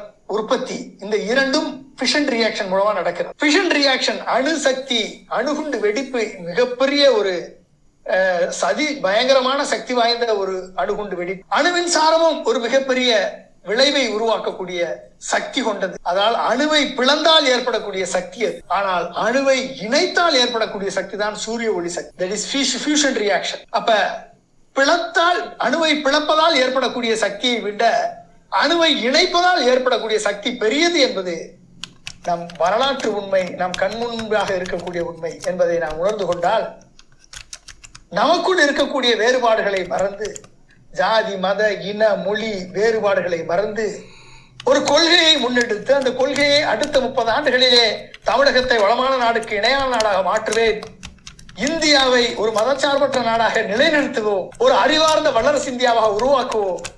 ஒரு அறிவார்ந்த பொருளாதார அரசு இந்தியாவாக உருவாக்குவோம். அனைவருக்கும் மேம்படுத்தப்பட்ட சமூக நீதியை உரு உறுதி செய்வோம். அனைவரையும் உள்ளடக்கிய அரசியல் நீதியை நாம் உறுதி செய்வோம் என்ற எண்ணங்களை அனைவருக்குமான பொருளாதார நிதியை உறுதி செய்வோம் என்ற எண்ணங்களை லட்சியங்களை லட்சிய கொள்கைகளை முன்னெடுத்து சென்றால் மட்டுமே நாம் தமிழக அரசியலில் வெல்ல முடியும். நாம் தமிழக அரசியலில் அப்படிப்பட்ட ஒரு நிலையை ஒரு ஆரோக்கியமான அரசியல் சூழலை முன்னெடுத்து செயல்பட்டால் மட்டுமே ஒரு இந்திய அரசியலும் சுத்தப்படுத்தும் பட முடியும் என்பதை மனதிலே கொண்டு கண்டிப்பாக இத்தகைய செயல்களை வருங்காலங்களிலே நாம் தொடர்ந்து மக்கள் மத்தியிலே எடுத்து சென்று மாணவர்கள் மத்தியில் எடுத்து சென்று இளைஞர்கள் மத்தியில் எடுத்து சென்று இந்த முன்னெடுப்பை நாம் எடுத்து செல்ல வேண்டும் என்ற உணர்வை உங்கள் மத்தியிலே வி- விதைத்து அடுத்த ஒரு பதினைந்து நிமிடங்கள் உங்களோடு உரையாடி விட்டு உங்கள் கேள்விகள் இருந்தால் பதில் சொல்லிவிட்டு எட்டரை மணிக்கு நான் விடைபெறலாம் என்று நினைக்கிறேன். நன்றி வணக்கம். சார் மிக்க நன்றி சார். ஒரு அருமையான உரை வந்து நிகழ்த்தி இருக்கீங்க நிறைய விஷயம் பத்தி பேசுறீங்க இந்திய அரசியல் இருந்து தமிழக அரசியல் வரைக்கும். நிச்சயமா நிறைய பேர்த்துக்கு நிறைய கேள்விகள் இருக்கு. ஆஹ் அதுல வந்து முதல் கேள்வியா நான் ஒரு குறிப்பிட்ட கேள்வியை உங்ககிட்ட கேட்கணும்னு நினைக்கிறேன். இப்ப அடுத்த முப்பது அடுத்த முப்பது ஆண்டுகளுக்கான ஒரு வளர்ச்சி பாதையை நோக்கி நாம செல்லணும் அப்படின்றீங்க. அந்த வளர்ச்சி பாதை எத்தகைய வளர்ச்சியை வந்து கொடுக்கக்கூடிய விஷயமா இருக்கணும். அதுக்கான கொள்கைகளை எப்படி நம்ம உருவாக்க வேண்டும்? என்னென்ன விஷயங்கள் பண்ணணும்? ரெண்டாவது ஏஜிங் ஃபேக்டர் வேற இருக்கு. இன்னைக்கு இளமையான நாடுகள்ல வந்து இந்தியா இருக்கு. முப்பது நாற்பது ஆண்டுகள்ல வந்து இதே நிலை இருக்கா போறது இல்ல நமக்கு அப்ப என்ன மாதிரியான பிரச்சனைகள் நம்ம சந்திப்போம்? அதுக்கு தொலைநோக்கு பார்வையோட நம்ம இன்னைக்கு என்னெல்லாம் செய்ய துவங்கணும்? அதாவது ஏஜிங் ஃபேக்டர் வந்து ஒன் ஆஃப் த ஃபேக்டர் தான். இப்போதைக்கு இந்தியா ஒரு இளமையான நாடு. இளைஞர்களை கொண்ட நாடு. ஆனா இது தொடர்ந்து இப்படியே இருக்குமான்னு தெரியாது. இன்னைக்கு இளைய சக்தியை இளைஞர்களது சக்தியை நாம் வீணெடுத்து கொண்டிருக்கிறோம் என்பதுதான் மிகப்பெரிய உண்மை. இப்படிப்பட்ட ஒரு இளைய சக்தி கிடைப்பது எந்த நாட்டிற்கும் ஒரு மிகப்பெரிய ஒரு வரம். ஆனா அந்த வரத்தை நம்ம தொலைச்சிக்கிட்டு தான் இருக்கோம். இப்ப இந்திய இளைஞர்களது தமிழக இளைஞர்களது கனவுகளையும் லட்சியங்களையும் வென்றெடுக்கணும்னா ஒவ்வொரு படித்த இளைஞனுக்கும் அவன் படித்த படிப்பிற்கேற்ற வேலை மதிப்பு கூட்டப்பட்ட வேலை வாய்ப்பு அவனுக்கு கொடுக்கும். அவன் கனவுகளுக்கும் லட்சியங்களுக்கும் உரம் போட்டு தொழில் முனைவோர்களாக அவனை மாற்றுவதற்கு ஏற்பட்ட ஒரு இனோவேஷன் ஈகோ சிஸ்டம் கிரியேட் ஆகணும். அடுத்த முப்பது ஆண்டுகள்ல இந்தியா உலக நாடுகளோடு தமிழகம் உலக நாடுகளோடு போட்டி போட்டு வளரக்கூடிய ஒரு நாடாக மாற்றக்கூடிய ஒரு அறிவார்ந்த முன்னெடுப்பு கொள்கை முன்னெடுப்பு வேணும்னா எஜுகேஷன் சிஸ்டமே வந்து அந்த அளவுக்கு நம்ம ஃபைன் டியூன் பண்ணணும். வேலைக்காக உருவாக்கப்பட்ட மனித வளத்தை ஆராய்ச்சிக்கான மனித வளமாக புதிய கண்டுபிடிப்புகளுக்கு உருவாக்கக்கூடிய ஒரு மனித வளமாக நாம் மாற்றி அமைக்க வேண்டும். கல்வி உயர்கல்வி கொள்கைகள் மாற்றி அமைக்கப்பட்டு இது ஆராய்ச்சிக்கான கொள்கைகளாக உருவாக்கப்பட்டு அந்த ஆராய்ச்சிக்கான கொள்கைகளை முன்னெடுத்து அதில் வரக்கூடியவர்களுக்கு இன்வெஸ்ட்மெண்ட் முதலீடு கொடுத்து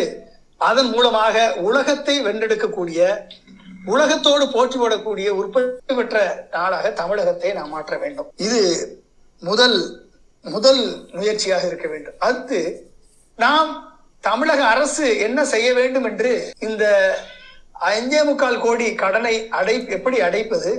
அடுத்த பத்தாண்டுகளிலே இந்த தமிழகம் ஒரு கடனில்லா மாநிலமாக எப்படி மாற வேண்டும் என்ற ஒரு இலக்கை நான் தமிழக தலைமைச் செயலாளருக்கு அனுப்பி மூன்று மாதம் ஆகிவிட்டது ஒரு பதிலும் இல்லை. அவருக்கு என்ன செய்வார் என்று தெரியவில்லை.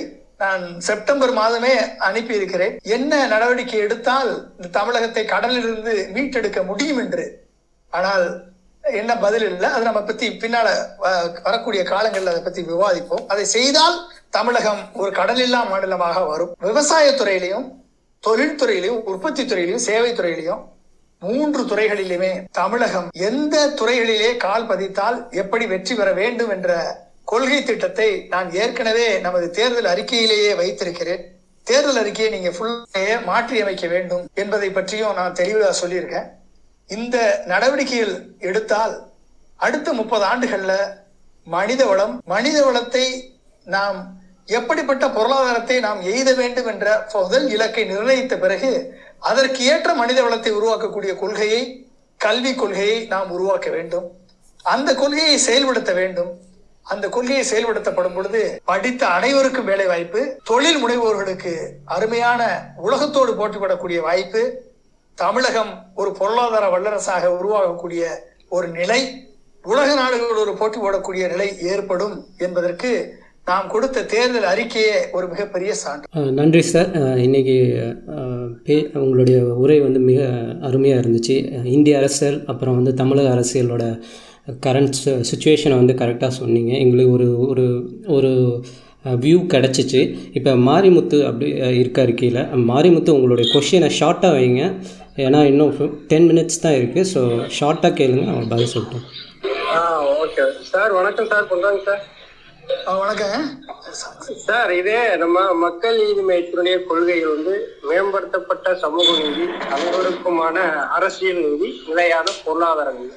இதுக்கு மூணுக்குமே வந்து மேம்படுத்தப்பட்ட சமூக நீதினா என்னன்னு சொல்லிட்டு தனித்தனியா ஒரு வீடியோ போட்டு நீங்க வெளியிட்டா கொஞ்சம் நல்லா இருக்கும்னு நினைக்கிறேன். ஏன்னா ஒரு சிலருக்கு மேம்படுத்தப்பட்ட சமூக நீதினா என்னன்னே தெரியல இங்க.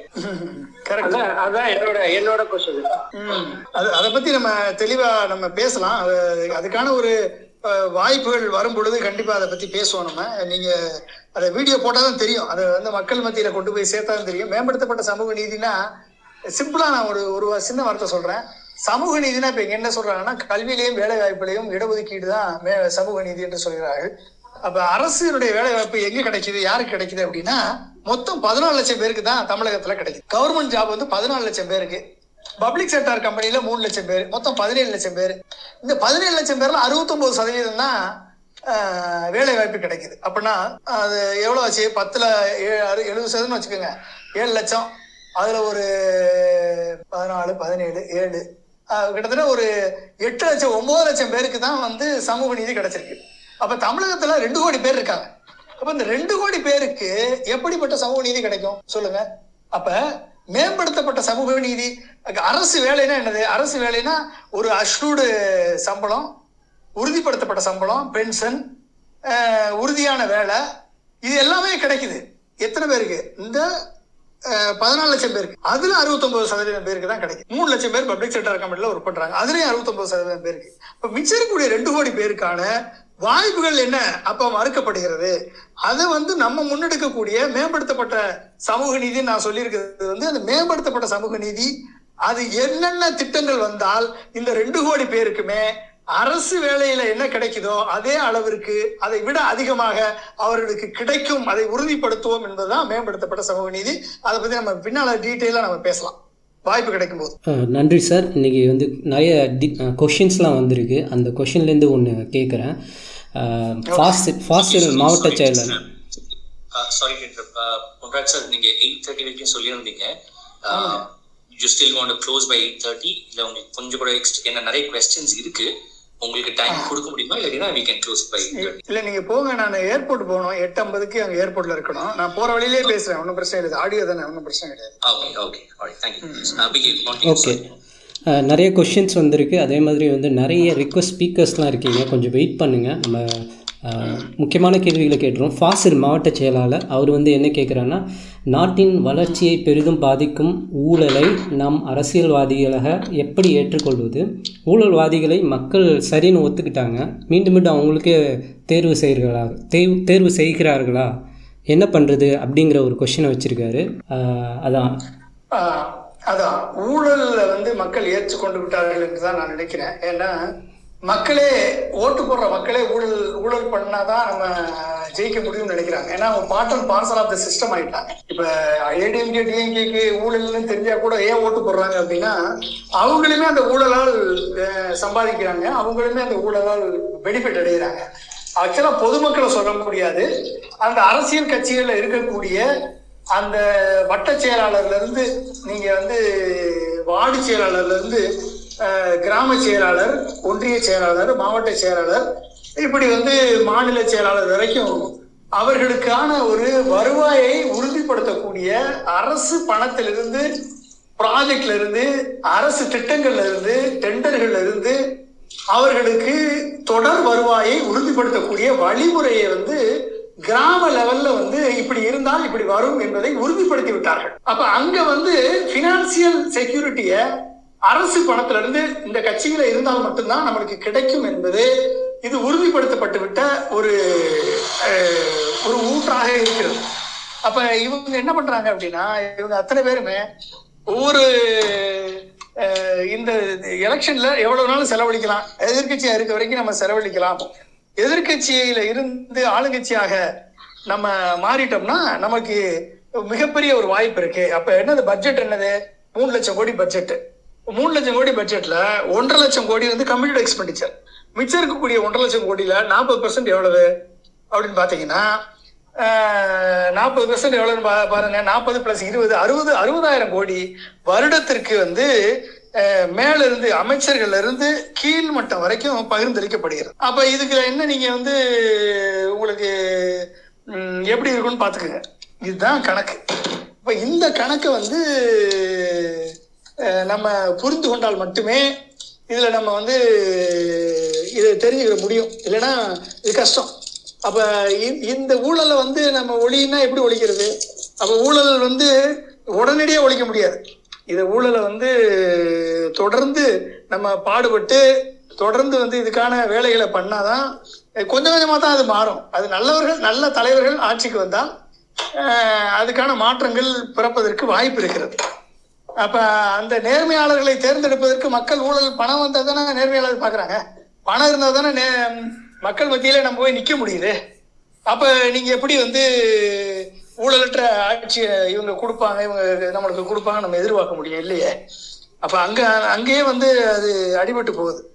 அப்ப ஊழல் வந்து ஒரு காரணமாவே மக்கள் பார்க்கல. நமக்கு தான் ஊழல் வந்து ஒரு மிகப்பெரிய பிரச்சனையா நமக்கு தெரியுது. நேர்மையாளர்களுக்கு தான் ஊழல் பெரிய பெரிய- பெரிய பிரச்சனை. சாதாரண மக்களுக்கு ஊழல் பெரிய பிரச்சனை இல்லை என்பதை நம்ம முதல்ல புரிஞ்சுக்கணும்.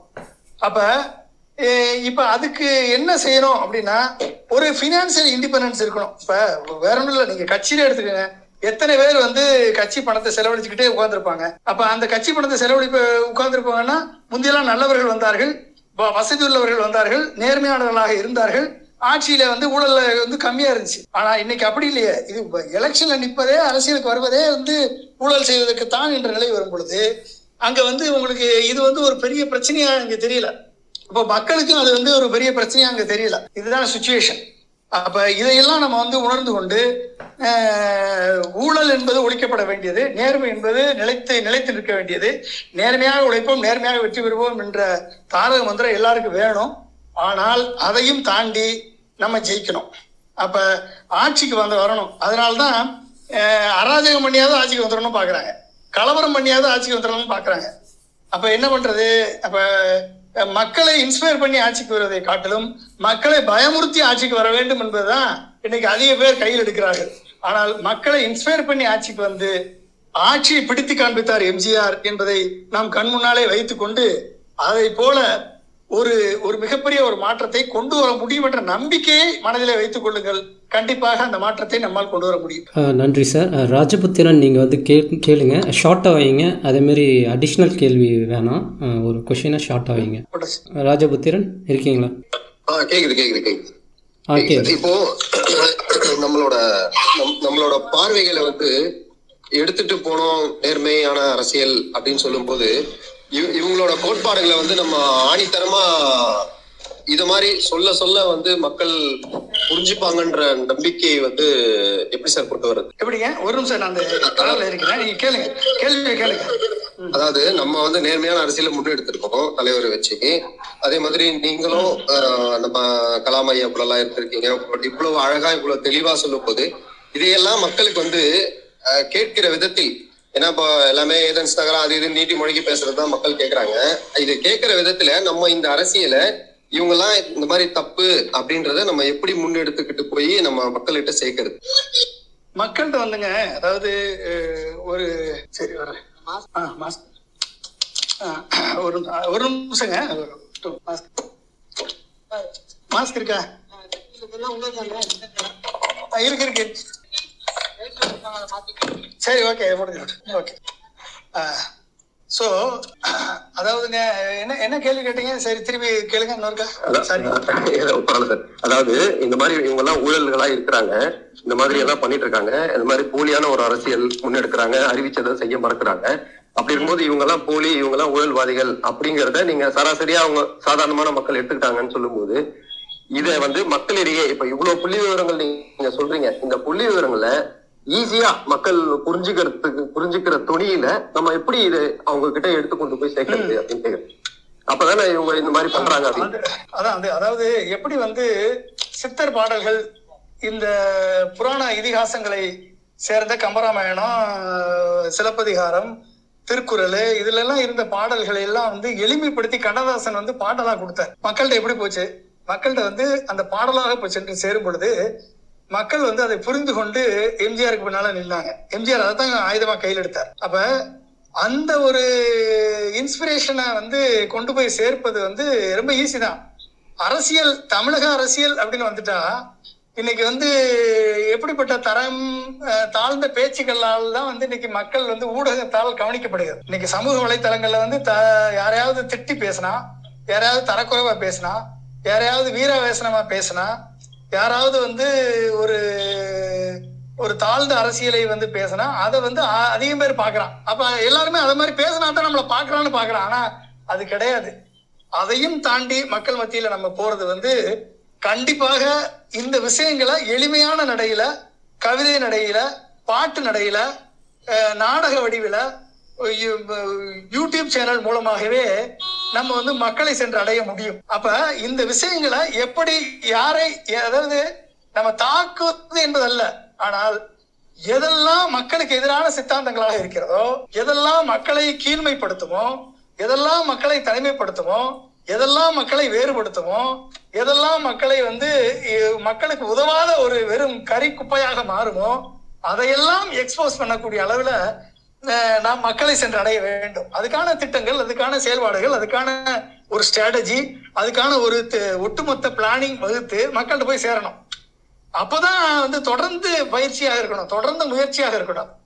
அப்பதான் அது வந்து நம்மளால வந்து அதை அதை நம்ம அச்சீவ் பண்ண முடியும். இல்லைன்னா முடியாது. அது வந்து ஒரு மிகப்பெரிய ஒரு ஸ்ட்ராட்டஜிக் பிளானிங் உட்காரணும். உட்கார்ந்தா தான் அது செய்ய நன்றி சார். இன்றைக்கி ஒரு முக்கியமான ஒரு கேள்வி ஒருத்தர் சந்தோஷ்னு கேட்டிருக்காரு. என்ன கேட்டிருக்காருன்னா திராவிட அரசியலை நாம் எவ்வளோ தான் குறை சொன்னாலும் வளர்ச்சி இல்லாமல் இல்லை.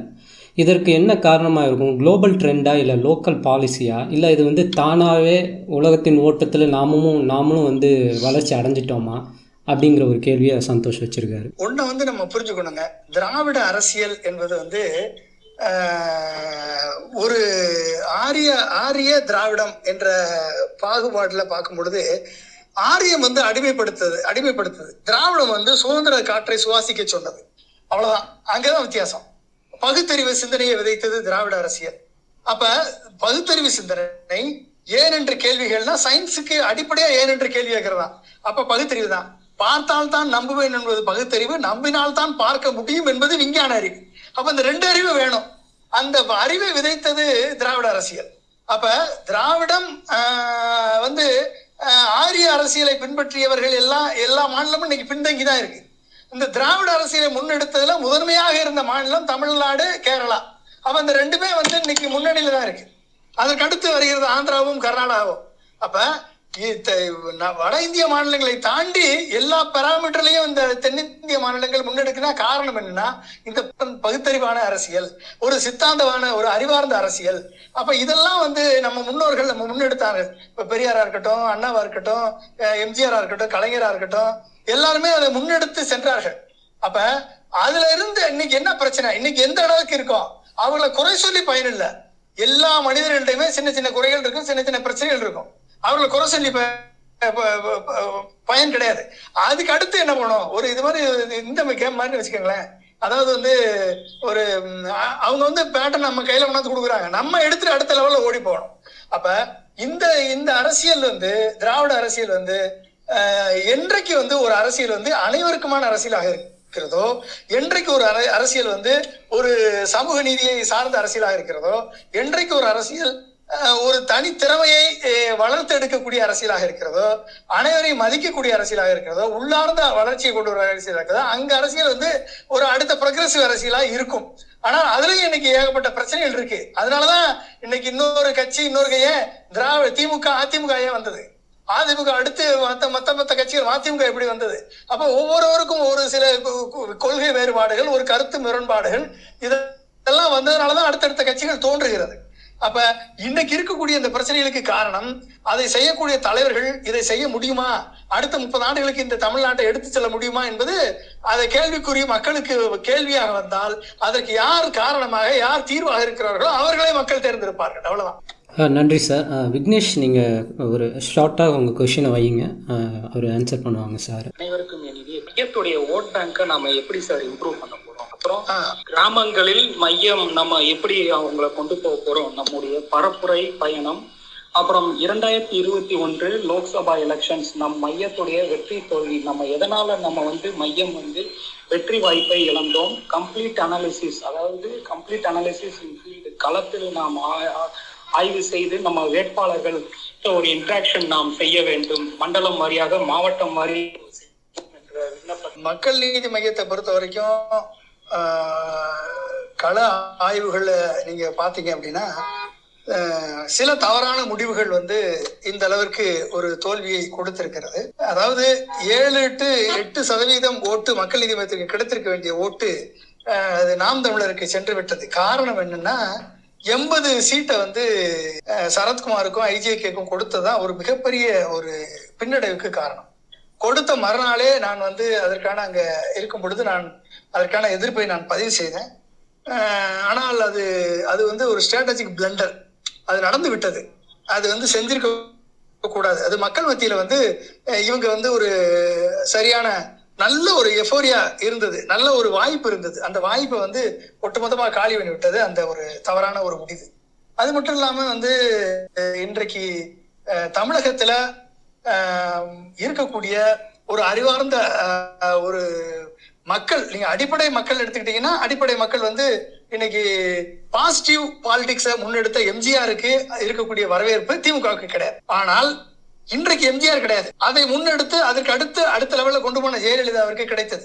ஆனா இன்னைக்கு ஜெயலலிதா கிடையாது. அப்படி இருந்தும் இன்னைக்கு அதிமுகவுக்கு இவ்வளவு ஓட்டு வங்கி நிக்குது அப்படின்னா அதற்கு காரணம் அந்த ரெட்டலை என்ற ஒரு ஒரே ஒரு சின்னம் தான் அந்த சின்னம் நிக்குது. ஆனா அவர்கள் உருவாக்கி வைத்திருக்க ஓட் பேங்க் இருக்கு பாத்தீங்களா? அந்த ஓட் பேங்க். அந்த ஓட் பேங்க் இன்றைக்கு வந்து தலைமை இல்லாத ஒரு தத்தளித்து கொண்டிருக்கிறது. திமுக திமுகவுக்கு இருக்கக்கூடிய சித்தாந்தம் திராவிட கழகங்கள் உருவாக்கிய திராவிட கழகங்கள் வந்து இன்றைக்கு ஏன் இந்த அளவுக்கு பேசுறாங்கன்னா அதுக்கு காரணம் தமிழ் தேசியம். தமிழ் தேசியம் பேசக்கூடிய சீமான் போன்றவர்கள் பேசக்கூடிய தமிழ் தேசியம் பேசுறதுனாலதான் இன்னைக்கு திராவிட கழகம் இன்னைக்கு வீர் கொண்டு எழுந்து இன்னைக்கு அவங்களுக்கு ஃபிட்டிங் ரிப்ளை கொடுக்குறாங்க. தமிழ் தேசியமும் திராவிட தேசியமா திராவிடமா தமிழ தமிழ் தேசியமான்னு சொல்லி அங்க போராட்டம் நடந்து ஒரு சித்தாந்த போராட்டங்கள் முன்னெடுத்து போயிட்டு இருக்காங்க ஆனால் திமுக அந்த த- திராவிட அரசியலை முன்னெடுத்துச்சா அப்படின்னா ஓ கண் பெரியார் கண்ட கனவுகளையும் அண்ணா கண்ட கனவுகளையும் எம்ஜிஆரும் கலைஞரும் நிறைவேற்றிருக்காங்க. ஜெயலலிதாவும் நிறைவேற்றிருக்காங்க. ஆனால் உண்மையான பெரியார் கனவுகள் இன்னும் நிறைவேற்றப்படாம இருக்கு. அப்ப இன்னமும் சாதி வேறுபாடு ஊரும் சேரியும் பிரிஞ்சுதான் இருக்கு. இன்னையும் சாதிய மேடு பள்ளங்கள் இருக்கு. இன்னைக்கும் சமூக நீதி மேடு பள்ளங்கள் இருக்கு. இன்னைக்கு வந்து இன்னைக்கு அரசியல்ல இன்க்ளூசிவ் பாலிடிக்ஸ் நடக்கல. இன்னைக்கு பெரும்பாலான ஜாதிய வேட்பாளர்கள் தான் நிறுத்தப்படுகிறார்கள். பெரும்பான்மையான ஜாதிகளை கொண்டவர்கள் தான் இன்றைக்கு அமைச்சர்களாக மாறுகிறார்கள். அவர்கள் தான் இன்னைக்கு வர்றாங்களே ஒழிய விளிம்பு நிலை ஜாதிகளுக்கு அங்கு வாய்ப்புகள் இல்லை. குறைந்த எண்ணிக்கை கொண்ட ஜாதிய மக்களுக்கு பிற்படுத்தப்பட்ட மக்களுக்கு அவர்களுக்கு விளிம்பு நிலை மக்களுக்கு ரெப்ரசன்டேஷன் இல்லை. அதனாலதான் நான் சொன்னேன் ப்ரொபோசல் ரெப்ரசன்டேஷன் வரணும் என்று. அதனால தான் நாங்க தொடர்ந்து சொல்லிட்டு இருக்கோம். அப்துல் கலாம் நான் எழுதின புத்தகத்துல கூட நாங்க சொல்லியிருக்கோம் ப்ரொபோசல் ரெப்ரசன்டேஷன் வரணும். அப்ப வந்தா தான் உள்ளாட்சியில கூட நம்மளுக்கு அதிகாரம் கிடைக்கும் அப்படின்னு. அப்ப அப்படி அதனாலதான் நம்ம சொன்னோம் அனைவரையும் உள்ளடக்கிய அரசியல் நீதி அது எப்ப கிடைக்கும்? ப்ரொபோசல் ரெப்ரசன்டேஷன் வந்தால் தான் அது கிடைக்கும். அனைவரையும் உள்ளடக்கிய அரசியல் நீதி இல்லைன்னா கிடைக்காது. இல்லை எப்படி கிடைக்கும்? கிடைக்கிறதுக்கு வாய்ப்பு இல்லை. சோ அப்ப இதெல்லாம் நம்ம யோசிக்கணும். அப்ப இதெல்லாம் தான் வந்து அரசியல்ல முன்னெடுத்து வைக்கக்கூடிய கருத்துக்களாக இருக்கணும். அப்ப இன்னைக்கு தமிழ் தேசிய அரசியல் அப்படின்னா ஒரு பிரபாகரனாலே உருவாக்க முடியாத ஒரு தமிழ் தேசியம். இன்னைக்கு இங்க இருக்கக்கூடிய தமிழ் தேசியவாதிகளால் உருவாக்கப்பட்டு விடும் யாராவது நம்பினா அது அதை விட முட்டாள்தனம் வேற என்ன இருக்கு? சொல்லுங்க பாப்போம். தமிழ் தேசிய அரசியல் என்ன அர்த்தம்? தனி நாடு தான் அது. தமிழ்நாடு தனி நாடாக மாற வேண்டும் என்பதுதான் தமிழ் தேசிய அரசியல். நீங்க இந்திய இறையாண்மைக்குள்ள இருந்துகிட்டு தமிழ்நாடு ஒரு மாநிலமாக அது தமிழ் ஆனால் தமிழ் தேசிய அரசியல் என்று சொல்வது ஒரு கண்ணியமிக்க ஒரு மிகப்பெரிய ஒரு எம்ஜிஆர் கண்ட 52 ரெண்டு குழுக்கள்ல நேர்மையாளன் எளிமையாளன் ஒரு கொள்கையில பிடிப்புள்ளவன் என்று கண்டுபிடித்து பண உதவி செய்து எம்ஜிஆர் மட்டும் இல்லைன்னா இன்றைக்கு விடுதலை புலிகள் இயக்கம் இந்த அளவுக்கு வந்திருக்க முடியாது. என்ன உதவி இருந்தாலும் சரி அந்த பண உதவி அந்த சரியான நேரத்துல ஆயுத உதவி எம்ஜிஆர் செய்யலைன்னா விடுதலை புலிகள் இந்த அளவுக்கு வந்திருக்க முடியாது. அப்படிப்பட்டு உருவாக்கப்பட்ட விடுதலை புலிகள் அப்பயே வந்து ரெண்டு பேருக்கு நம்ம கோணப்பாக்கத்துல சண்டை போட்டாங்க. பத்மநாபாவுக்கும் பிரபாகரனுக்கும் சண்டை நடந்தப்ப எம்ஜிஆர் கூப்பிட்டு கண்டிச்சிருக்காரு. சமீபத்துல எம்ஜிஆருடைய பி. ஏ. மகாலிங்கம் அவர்களை நான் சந்தித்து பேசிக்கொண்டிருக்கும் போது அவர் சொன்னாரு எம்ஜிஆரை பார்க்க உள்ள போகும்போதும் செருப்பை கலத்தி வச்சுட்டு உள்ள போவார் அவர்? எத்தனையோ செக்கிங்க்கு பின்னால போனா கூட ஏங்க செருப்பை கலத்தி வச்சுட்டு போறீங்க? இது இல்ல எனக்கு கோயில். அவர் நான் தெய்வம் என்ன பார்க்க போறேன்னு உள்ள போவார். பிரபாகரன் அப்ப அப்படிப்பட்ட ஒரு எம்ஜிஆர் கண்டெடுத்து உருவாக்கிய பிரபாகரனே வந்து அந்த ஒரு தன்னை எதிர்த்து போராடக்கூடிய அனைவரையுமே காலி பண்ணிட்டு தான் மட்டும் வரக்கூடிய ஒரு சூழல் ஏற்பட்டது. ராஜீவ்காந்தியை கொள்ள வேண்டிய சூழல் ஏற்பட்டது. இப்ப இதெல்லாம் துன்பியல் சம்பவம் அவரே ஒத்துக்கிட்டு போயிட்டாரு. அப்ப இப்படிப்பட்ட ஒரு சூழல்லாம் ஏற்படுத்தப்பட்டதால் தனிமைப்படுத்தி விட்டார்கள். உலகத்தினுடைய ஜியோ பொலிட்டிக்கல் சினாரியை சேஞ்ச் ஆகும் பொழுது தன்னுடைய கொள்கையை மாற்றாமல் தான் அடைந்தால் தமிழ் ஈழம் என்று சொன்னதுனாலதான் இன்னைக்கு ஈழ முடியல. அப்ப ஒரு மிகப்பெரிய ஒரு கட்டமைப்பை வலிமையான ஒரு நே- கட்டமைப்பை ஒரு நேர்மையான தமிழகத்திற்கே இன்னைக்கு அடையாளமாக விளங்கக்கூடிய ஒரு பிரபாகரனால் கட்டி வைக்க முடியாத தமிழ் தேசியத்தை இங்கு வெ- வெறும் வெட்டி பேச்சாக பேசக்கூடியவர்கள் எல்லாம் கட்டி வைத்து விடுவார்கள் என்று நம்பக்கூடியது வந்து தமிழ் தேசியம்னு சொல்ல முடியாது.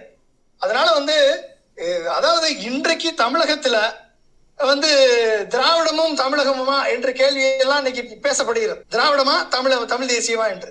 இதெல்லாம் வந்து பேச்சு வழக்குக்கு வேணால் சரியா இருக்கும் ஒழிய அனைவருமே அன்றைய காலகட்டத்துல திராவிடம்னு பேர் வச்சிருக்காங்க. இன்றைய காலகட்டத்துல எல்லாரும் தமிழர்கள் தான் சொல்ல முடியும். ஆயிரத்தி தொள்ளாயிரத்தி ஐம்பத்தி ஏழுக்கு அப்புறம் தமிழ்நாட்டுல பிறந்த அனைவருமே தமிழர்கள் தான் சொல்லிட்டு இருக்க முடியும். வேற வழி கிடையாது. அதான். அப்ப ஒட்டுமொத்த எட்டு கோடி தமிழ் மக்களுக்காக போராடக்கூடியவன் தான் தமிழ் தமிழ் தமிழை நேசிக்கிறவன் தமிழை முன்னெடுத்து செல்கிறவன் தமிழர் நலனை முன்னெடுத்து செல்கிறவனாக இருப்பானே ஒழிய அதிலே வந்து தமிழ் தேசியம் என்று சில சாதிகளை மட்டும் வைத்துக் கொண்டு முன்னெடுக்கக்கூடியவர்கள் தமிழ் தேசியமாக வெற்றி பெற முடியாது என்பது நிதர்சனமான உண்மை. இதை புரிந்து கொள்ள வேண்டும். அப்ப இந்திய தேசியம் என்று சொல்லிக்கொண்டு சனாதன தர்மத்தை முன்னெடுத்து செல்லக்கூடிய இந்துத்துவாவை முன்னெடுத்து செல்லக்கூடிய சக்திகளால் தமிழ்நாட்டில் வெல்ல முடியாது. மதச்சார்பற்ற சக்திகளால் தான் தமிழ்நாட்டில் வெல்ல முடியும் ஒழிய அப்படிப்பட்ட ஒரு அறிவார்ந்த சி- சித்தாந்தத்தை அறிவார்ந்த ஒரு சூழலை வந்து தமிழ்நாடு தமிழகம் பெற்றிருக்கிறது என்பதை நாம் உணர்ந்து கொள்ள வேண்டும் உணர்ந்து கொண்டு பணியாற்ற வேண்டும். எனவே நண்பர்களே அதெல்லாம் வந்து மைண்ட்ல வச்சுக்கணும். அப்ப அறிவார்ந்த அரசியலுக்கு என்றைக்குமே மதிப்புண்டு லாவடி பாடல எம்ஜிஆர். எம்ஜிஆர் வந்து தரக்குறைவான அரசியல் ஈடுபடல. எம்ஜிஆர் வந்து அண்ணாவும் யாரையுமே மாற்றான் தோட்டத்து மல்லிகைக்கு மனம் உண்டு என்றுதான் சொன்னார். அண்ணா வெற்றி பெற்றார். எம்ஜிஆர் வெற்றி பெற்றார். கலைஞர் ஒரு முத்தமிழ் அறிஞர். கலைஞர். அவரும் வெற்றி பெற்றார். அவங்கவுங்க காலகட்டத்துல அவங்களால என்னென்ன முடியுமோ அதை செஞ்சுட்டு போயிருக்காங்க. இனிமேல் அடுத்து இன்னைக்கு இருக்கக்கூடிய லெவல்ல நம் இந்த தமிழ்நாட்டிற்கும் இந்த தமிழ் மக்களுக்கும் இந்த தமிழ்நாட்டிற்கும் தமிழ் சமூகத்திற்கும் எந்த அளவுக்கு நம்மளால முன்னெடுத்து செல்ல முடியும் இது அறிவார்ந்த அரசியலாக செல்ல முடியும் என்பதை நாம் வழிமுடிந்து சென்றால் மட்டுமே நமக்கு வந்து வெற்றி உண்டு என்பதை நாம் தீர்மானிக்க வேண்டும். எனவே வந்து திராவிட அரசியலா தமிழ் தேசிய அரசியலா இந்திய தேசிய அரசியலா என்பதை விட்டுவிட்டு ஒட்டுமொத்த மக்களுக்கான அரசியலாய் நாம் முன்னெடுக்க வேண்டும். ஒட்டுமொத்த மக்களுக்கான சமூக நீதியை நாம் முன்னெடுக்க வேண்டும். அனைவரையும் உள்ளடக்கிய அரசியலை முன்னெடுக்க வேண்டும். அனைவருக்கும் பொருளாதார நீதியை முன்னெடுக்க அரசியலை முன்னெடுக்கணும். அப்ப என்ன பண்ணணும்? இப்ப இந்த இந்த தனித்தனியா பேசுறவங்க எல்லாரையுமே நம்ம எழுத்து நிற்க வேண்டிய ஒரு வலுவான தலைமை வலுவான இதை வந்து நம்ம தலைமை வந்து தலைவராக எடுத்து சென்றால்தான் தலைவர் எடுத்து சென்றால்தான் அது நடக்கும். அது எப்ப நடக்கும்? அப்ப தலைவர் முதல் தொண்டன் வரை இந்த அனைத்து அரசியல் சக்திகளையுமே எக்ஸ்போஸ் பண்ணணும் அனைத்து அரசியல் சக்திகளுமே மக்களுக்கு எதிராக இருக்கிறார்கள் என்பதை எக்ஸ்போஸ் பண்ணணும். அதுல நீங்க வெற்றி பெறணும். அந்த எக்ஸ்போஸ் பண்றதுல வந்து காயம் அடுத்தவர்களை தரக்குறைவாக பேசாமல் அடுத்தவர்களை தனிநபர் சார்ந்து பேசாமல் தரம் தாழ்ந்த அரசியலை பேசாமல் ஒரு நியாயமான நேர்மையான அரசியலை பேசி அதை மக்களை கவரக்கூடிய வரையில் தினமும் நீங்கள் பேசினால்தான் மாற்றம் வரும். இல்லைன்னா மாற்றம் வராது. தலைவர் வந்து தொண்டன் வரைக்கும் நடக்கணும். இல்லைன்னா வராது. அஹ் நன்றி சார் கொஷின்ஸுக்கு ஆன்சர் பண்ணதுக்கு. உங்களுக்கு நேரம் இருந்தால் இன்னும் இரண்டு கொஷின்கள் இருக்குது ஒன்று வந்து வாணிஸ்ரீ அவங்க கேட்குறாங்க வாணிஸ்ரீ ஒரு கொஷின் சொல்லுங்கள் உங்களோட கொஷினை கேளுங்க. ஆக்சுவலாக ரெண்டு கொஸ்டின் இருக்கு. ஃபர்ஸ்ட் கொஸ்டின் ஐ மீன் நீங்கள் ஆன்சர் சொல்ல வேண்டாம். ஜஸ்ட் சஜஷன் மாதிரி. We using very hard words like இப்போ மேம்படுத்தப்பட்ட சமூக நீதி. இது ரொம்ப கஷ்டமா இருக்கு டு பி ஆனஸ்ட் இது வந்து ரீச் ஆகிறதுக்கு வந்து to youngsters and and to common people reach ஆகணும்னா you should have some catchy word அந்த கேட்சி வேர்ட் நம்ம மிஸ் பண்றோமோ அப்படிங்கிறது எனக்கு ஒரு ஒரு ஆதங்கம். ரெண்டாவது ஆதங்கம் நாளை நம்மதே வேண்டாம். ஏன்னா அது நாளைக்கு அப்படிங்கிற மாதிரியே போயிடும். இன்றே நமக்கு அப்படிங்கிற மாதிரி சம்திங் ஏதாவது அந்த வேர்டையும் நம்ம வந்து யூ- மாத்துறோம்னா even that would be better அப்படின்னு சொல்லி எனக்கு தோணுது. திஸ் ஆர் சஜஷன் நீங்க ஆன்சர் சொல்ல வேணாம் sir thank you okay okay okay ஒரு கொஷின் வந்து பிரதீப்னு ஒரு யங்ஸ்டர் அவர். ரொம்ப மையத்துக்காக நிறைய பண்ணிக்கிட்டு இருக்காரு கான்ட்ரிபியூஷன் தமிழக அரசியலில் வேறொன்ற திராவிட கட்சிகள் செய்தது என்ன? மக்கள் நீதி மையம் என்ன செய்யணும்? அதே மாதிரி திராவிட கட்சி மாதிரி வளரணும் அப்படின்ட்டு ஒரு கேள்வி கேட்டிருக்காரு. உங்களுடைய பதில் என்ன? சொல்லுங்கள் மக்களோடு இணைந்து அரசியலை செய்ய வேண்டும். மக்களுக்கான அரசியலை செய்ய வேண்டும். மக்களோடு இணைந்து அந்த அரசியலை முன்- முன்னெடுக்க வேண்டும். மக்களோடு களத்தில் நிற்க வேண்டும். அதான் அது மேல இருந்து கீழே வரைக்கும் நடக்கணும். நடந்தால் மட்டுமே அது சாத்தியம். அது லேசான வேலை இல்ல ஒரு கூட ஆகலாம். ஆனால் அதை நாம் செய்தால் மட்டுமே அது சாத்தியம். நன்றி சார். கொஷின் நீங்கள் இன்னும் டைம் இருக்கா? உங்களுக்கு கேட்கலாமா? உங்களை வந்து மக்கள் வேறுபாடா பார்க்க கூடாது அதாவது நீங்க பேண்ட் போட்டு போறீங்க எல்லாருமே. அது வேற நம்ம வழி இல்ல. ஆனால் பேண்ட் போட்டு வந்தாலே நின்னாலே மக்கள் வந்து உங்களை உங்களை தள்ளி நின்னு பாக்குறான் நீங்க வேற ஆளுங்க போல தெரியுது சோ இதெல்லாம் வந்து நாம் தெரிந்து கொள்ள வேண்டிய சின்ன சின்ன விஷயங்கள். ஓகே சார் உங்களுக்கு நேரம் இருக்கா? கேள்விகள் இன்னும் கேட்கலாமா? இன்னொரு ஃபைவ் மினிட்ஸ் கேட்கலாம். நான் அதுக்குள்ள ஏர்போர்ட் போயிட்டு இருக்கேன் ஃபைவ் மினிட்ஸ் கேட்கலாம் ஓகே சார் இப்போ வந்து ஃபாசில் வந்து ஒரு முக்கியமான ஒரு கேள்வி கேட்டிருக்காரு. இப்போ பேசிகிட்டு இருக்கப்ப பொருளாதார வளர்ச்சி அந்த மாதிரி நிறைய விஷயங்கள் பிரச்சனை இருக்கிறப்ப இந்த இறை வழிபாடுக்கு வந்து பணங்களை ஒதுக்கி கோடிக்கணக்கில் செலவு செய்வது சரியா அப்படின்ட்டு ஃபாசில் கேட்டிருக்காரு. அதுக்கு உங்களுடைய பதில் என்ன? அதாவதுங்க இறை வழிபாட்டுக்கு கோடிக்கணக்கில் பணம் ஒதுக்குறாங்க அப்படின்றது வந்து இதெல்லாம் ஓட்டு அரசியலுங்க. அந்த ஓட்டு அரசியலுக்கு யாரும் விதிவிலக்கு கிடையாது. அதாவது கோவிலும் மசூதியும் சர்ச்சும் இல்லை என்று சொன்னால் இந்த நாட்டிலே கலவரங்கள் தான் அதிகமாக நடக்கும். அந்த மூணு இரு மூணு இருக்கிறதுனாலதான் இன்னைக்கு வந்து அந்தந்த மதத்தை வந்து மதத்தை சார்ந்து ஒரு மனிதநேயம் பேணப்படுகிறது. எதையும் தாண்டி அது அதனால வந்து என்ன பண்றாங்க அப்படின்னா நாங்கள் அதிகமாக செய்தோமா நீங்கள் அதிகமாக செய்தோமா என்று போட்டி போட்டுக்கொண்டு பணத்தை செலவிடுகிறார்கள். அது வந்து அதை காட்டிலும் அந்த சிறுபான்மையில இருக்கக்கூடிய மக்களுடைய நல்வாழ்விற்கு ஒட்டுமொத்தமாக ஒரு வாழ்க்கையினுடைய வளர்ச்சிக்கு ஒட்டுமொத்த மக்களின் வளர்ச்சிக்கு செய்யும் பொழுது அவர்களுமே அதில் பயன் ப- பலன் பெறுவார்கள் என்பதை நாம் உணர்ந்து கொண்டால் இந்த மாதிரி செய்ய மாட்டாங்க. இது.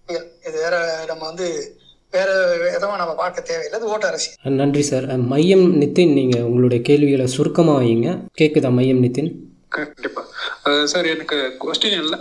ஆ கேக்குது. நான் பேசுறது கேக்குதுங்களா? பேசுங்க கேட்குது ஆ கேக்குது. நான் பேசுறது நிதின் கேக்குது. ஆ கேக்குது கேக்குது. கேளுங்க. நான் பேசுறது கேக்குதுங்களா? கேக்குது கேக்குது. சொல்லுங்க கேக்குது கேக்குது. சார் குட் ஈவினிங் சார் இப்போ இங்க இருக்கிற எல்லாருக்குமே வந்து நம்ம கட்சியை அடுத்த லெவலுக்கு கொண்டு போறதுக்கு நம்ம என்னென்ன பண்ணணும் எல்லாருக்குள்ளேயும் ஒரு ஐடியாஸ் இருக்கு. ஸோ உங்களுக்கு நீங்க வந்து விட்டு விட்டு கேட்குது மையம் நிதின் வந்து சரியாக கேட்கல இங்க இருக்கிற ஹலோ சார் கேக்குதுங்களா சார்? ஆ சொல்லுங்க. இப்போ நம்ம இங்க நிறைய பேருக்கு நிறைய ஐடியாஸ் இருக்கு. நம்ம கட்சி எப்படி நெக்ஸ்ட் லெவல் கொண்டு போகணும்னு. ஸோ உங்களுக்கு தெரியாது ஒன்றும் இல்லை.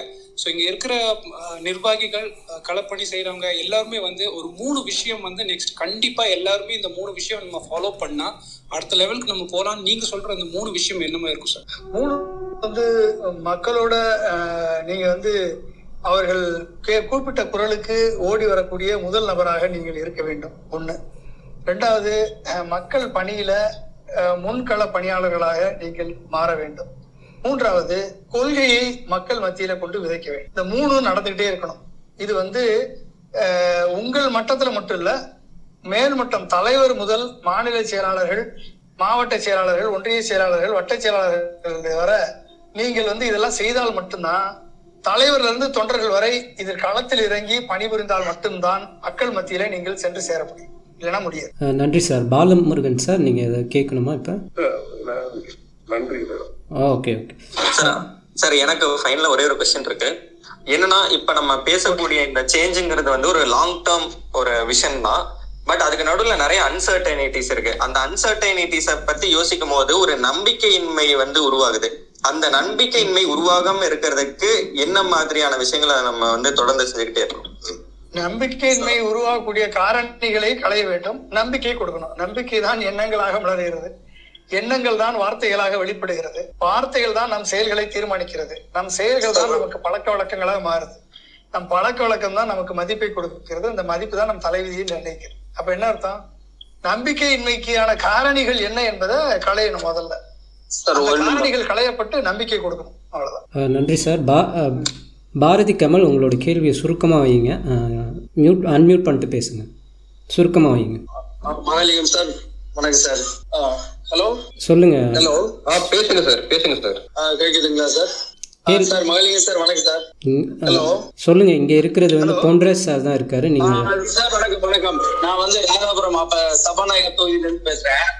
அஹ், மக்களுக்கு மக்களுக்கு மையத்துல இருக்கேன் சார் அப்புறம் வந்து நம்ம தமிழக முதலமைச்சர் ஒரு ஸ்டேட்டஸ் ஸ்டேட்மெண்ட் கொடுத்திருந்தாரு. அரசு அதிகாரிகள் அரசு ஊழியர்கள் இல்லைன்னா அரசாங்கமே இல்லை அப்படின்னு சொல்லியிருந்தாரு.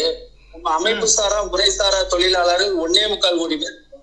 நாம அறுபத்தி ஒன்பது சதவீதம் நாங்க எங்களுடைய கஷ்டப்பட்டு ஐநூறு ரூபாய் வேலை செஞ்சு அந்த இதுல போகக்கூடிய வரி பணம் தான் அறுபத்தி ஒன்பது சதவீதமும் ஆமா அதே மாதிரி நீங்க இன்னைக்கு பேசுன இத ஒரு ஒரு டூ ஹவர்ஸ் உங்களுடைய இதுல பாரதி கமல் இருக்கும் டூ ஒரு டூ ஹவர்ஸ் முன்னாடியே நீங்க பேசுன இதை எல்லாமே நான் ட்விட்டர்ல போட்டுட்டேன். நீங்க ரெண்டு பேசுனது ரெண்டு மணி நேரத்துக்கு முன்னாடியே நான் ட்விட்டர்ல போட்டேன் உங்களுக்கு வந்திருக்கும். பாரதி ப- படிச்சு பாருங்க.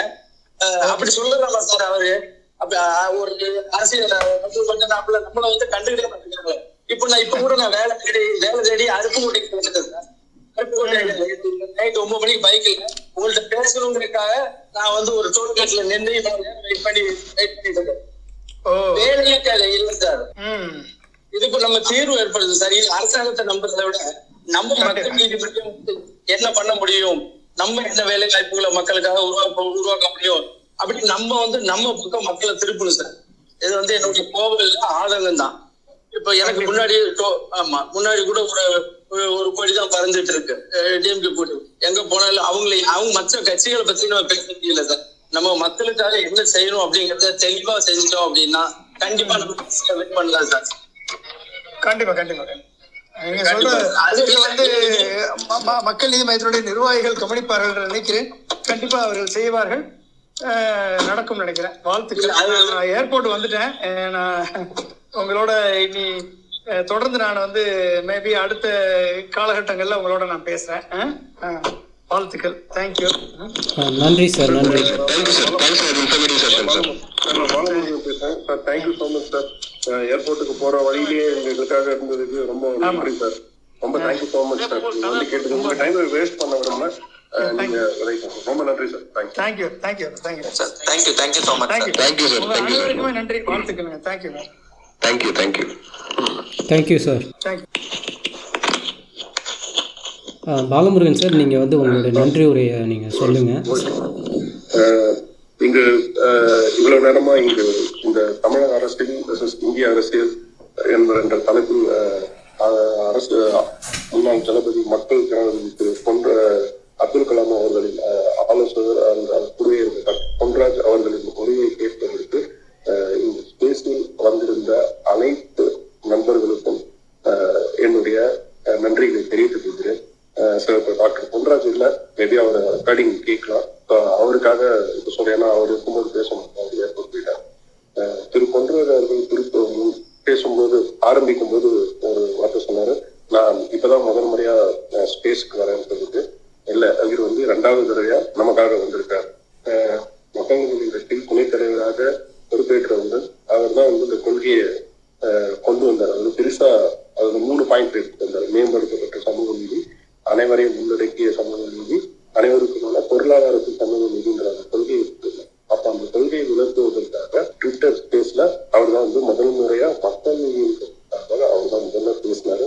அவருக்கு அவரு கொஞ்சம் மறந்துருக்கலாம் சார் அவருக்கு ஞாபகப்படுத்தணும்னு தான் நான் நினைச்சேன். பட் அவர் கடந்தார் திரு பொன்ராஜ் அவர்கள் பேசும்போது நிறைய கருத்துக்களை சொன்னார். அதாவது முக்கியமான கருத்தை நான் பார்க்கறது அந்த மாநில இனம் மதம் அஹ் மொழி இதை முன்வைத்து அரசியல் செய்த தலைவர்களுடைய இணை என்னாச்சு அதனால அந்த அவர்களுடைய ஆட்சி செய்த அந்த நாடு என்னாச்சு அப்படின்றத மிக அருமையா விளக்கினாங்க அதே போல இந்த தற்போதைய தமிழக அரசியலும் இந்திய அரசியலும் என்ன நிலைமையில இருக்கு இதுக்கு இடையில நாம எப்படி அரசியல் சட்டங்களின்மையும் எந்த விதமான நேர்மையான அரசியல் செய்யணும் அப்படின்றதையும் அவர் கோடிட்டு காட்டியிருக்காரு அதுவும் இல்லாம அவர் ஒரு மூணு கருத்து சொல்லியிருக்காரு நம்ம வந்து மக்களிடையே போகணும்னா எப்படி போகணும் அதாவது மக்கள் கூப்பிடும் குரலுக்கு நம்ம அவங்க அவங்களுடைய பிரச்சனையை அணுகணும்னு சொல்றாரு அந்த மூணு கருத்துக்கள் அந்த மூணு கருத்துக்களை நம்ம வந்து உள்வாங்கிட்டு வரப்போற உள்ளாட்சி தேர்தலையும் சரி நடத்தப்போற பாராளுமன்ற தேர்தலையும் சரி தொடர்ந்து நேர்மையா பயணிச்சோம்னா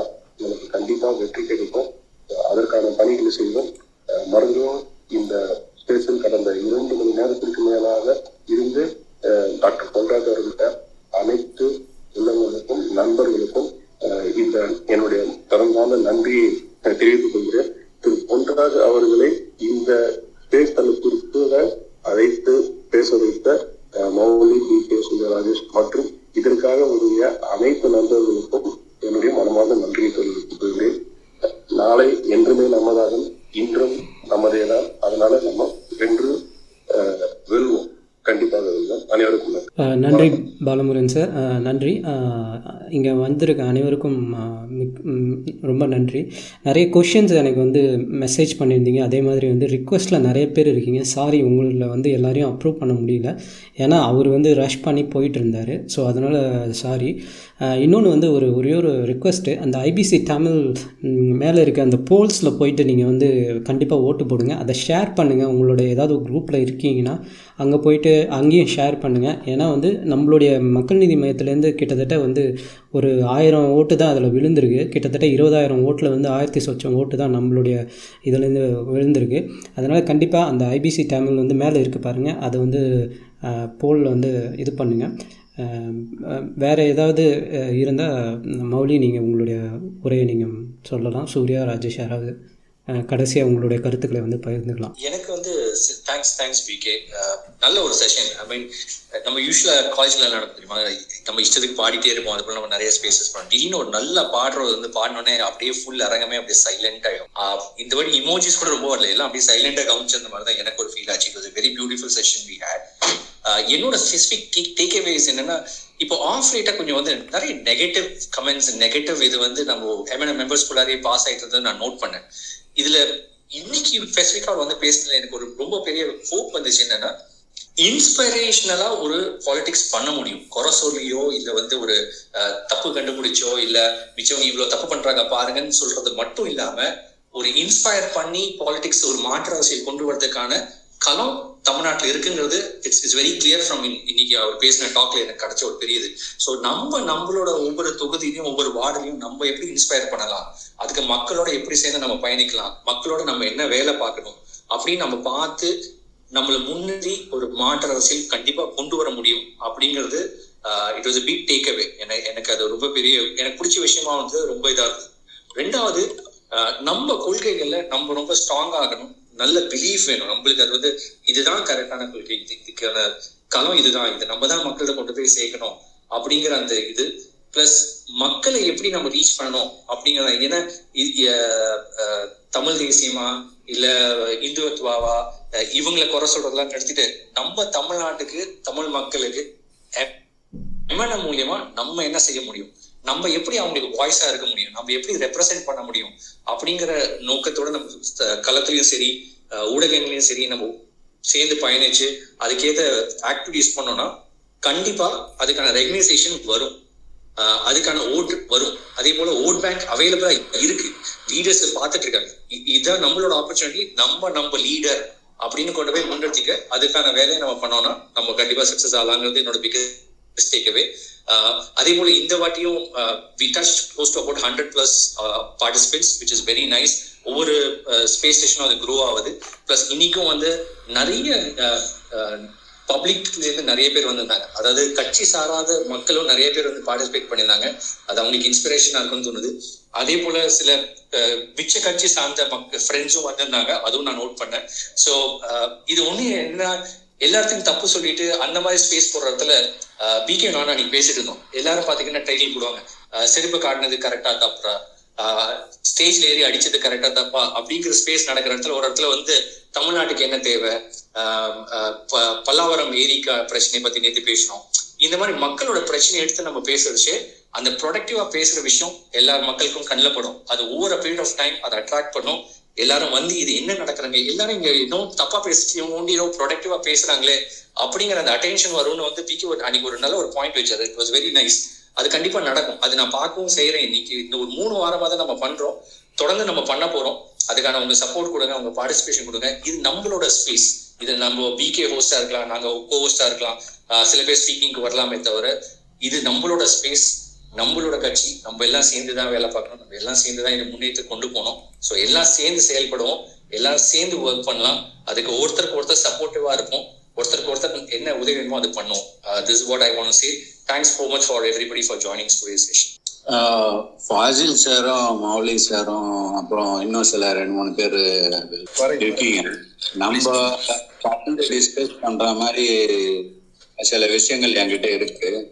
அது பேசலாமா இப்போன்னு கேட்கலாம் இல்லை இன்னும் ஒரு இந்த தாய்ப்போட்டியாக இருந்தால் நம்ம பேசலாம். ஆனால் இன்னொரு ஒரு தான் விஷயமா தான் இன்னொரு ஸ்பேஸ் செஷன் நம்ம வந்து அடுத்த வீக்கில் ஏன்னா இது ஸ்பெஷல் கெஸ்ட் ரெக்கார்ட் ஆகிட்டு இருக்கு நம்மளுக்கு ஏதாவது ஒண்ணும் இல்ல. உங்களோட சஜஷன்ஸ் வந்து எனக்கோ பிகேக்கோ நீங்க இல்ல சூர்யாக்கோ இல்ல ராஜேஷ்கோ நீங்க டிஎம் பண்ணுங்க. இல்ல நீங்க கான்டாக்ட்ல வாங்க. நம்ம கண்டிப்பா போன்ல வேணாலும் பேசலாம். உங்க சஜஷன் சொல்லுங்க அப்சர்வேஷன் சொல்லுங்க. நோட் பண்ணிட்டு அதுக்காக சரி சார். நான் உங்களுக்கு மெசேஜ் அனுப்புறேன் சார் மௌலி ஷூர் கண்டிப்பா. தேங்க்யூ நன்றி. முதலாவதா ஏறக்குறைய இந்த ஒரு இரண்டு மணி நேரம் வந்து மிகவும் பயனுள்ளதாகவும் அதாவது இந்த பயனுள்ளதுன்ற ஒரு வார்த்தைக்காக எல்லா விஷயங்களையும் முடிஞ்சதுன்னு ஒரு பயனுள்ளதுன்னு அப்படின்னு சொல்றதை தாண்டி நமக்கான அழுத்தமான அரசியல் புரிதலை ஒரு மேன்மக்களை அதாவது ஒன்றாச்சார் வந்து எவ்வளவு வேல்யூபிளான ஒரு பயணத்தோட வந்தவன்றது நம்ம அனைவரும் அறிந்தது. அந்த ஒரு வாய்ப்பை நமக்கு எல்- எல்லாருக்கும் நம்ம கட்சி சார்புல இருந்து ஏற்படுத்தி கொடுத்த இந்த நிகழ்வுகளை ஒருங்கிணைத்த பிகேவா இருக்கட்டும் நம்ம பிரதர் மௌலி சூர்யா அதே மாதிரி பங்கேற்ற எல்லாருக்கும் ரொம்ப அர்த்தமுள்ள கேள்விகளை முன்வைத்த எல்லாருக்குமே இந்த இடத்துல ஒரு நன்றியை தெரிவிச்சுக்கிறதோட பொன்ராஜார் நிறைய ஒரு ஆழமான ஒரு கருத்துக்களை நம்ம உலக ரீதியான அரசியல் கட்டமைப்புகளை எப்படி அப்படின்றலாம் சொல்லிட்டு கடைசியா ஒரு டேக்லைன்ல முடிச்சார். அந்த டேக்லைன் தான் நம்ம எல்லாருக்குமான ஒரு நம்ம எடுத்து நம்ம அரசியல் பயணத்தை நிர்ணயம் செய்யறதுக்கான ஒரு சொல்லா நம்ம வந்து மக்களோட மக்களாகவும் மக்கள் நம்மளை நம்மளுக்கானவங்க நம்பக்கூடிய அரசியலை பண்ணணும். அவ்வளவுதான். இதைத்தான் நான் கொஞ்சம் முன்னாடி பேசும்போது கூட நான் முன் வச்சதும் அதுதான். நம்ம வந்து நம்ம மக்களுக்கான அரசியல் பண்ணோம். அதுல இவர் செய்யறது சரி இவர் செய்யறது தப்பு எதிர்வாதம் எதிர்மறை இப்படி பேசுற ஒரு களம் ஒரு புறம் இருந்தாலும் அந்த பர்சன்டேஜ் ஆஃப் ஹேண்ட்லிங் பாலிடிக்ஸ் அதாவது நூறு சதவீதத்தை எத்தனை சதவீதம் இதை ஹேண்டில் பண்ண போறோம் எத்தனை சதவீதம் இதை ஹேண்டில் பண்ண போறோம் அப்படின்றது தான். அது எதுவா வேணா இருக்கலாம். ஆனா மக்களுக்கு குரல் கொடுக்கக்கூடியவனா நான் இருக்கேன்னு சொன்னா மக்கள் நம்மளை ஏற்றுக்க தயாராக உள்ளார் என்பதே அர்த்தம். அதே மாதிரி ரொம்ப ஆழமான ஒரு கருத்து ஒன்று சொன்னாரு. நெகட்டிவ் பாலிடிக்ஸ் வென்றதாக சரித்திரம் இல்லை. ஏன்னா இப்ப பேசக்கூடிய ஒரு உணர்ச்சிகளுக்காக அந்த அந்த ஒரு குறிப்பிட்ட நேர சுவாரஸ்யங்களுக்காக பேசப்பட்டதா இருக்கலாம். இன்னொன்று பாத்தீங்கன்னா டிஆர்பியை கூட ஐஸ்வர்யா ராய்க்கு வந்து ஜுரம் வந்தா நியூஸ் பேப்பர் கவர் பண்ணுவான். அதே வந்து ஒரு விவசாயி தற்கொலை செய்திருக்கிறானோ இல்ல விவசாயி இறந்திருப்பான் சொல்ல மாட்டான். இது காலத்தின் கட்டாயம்.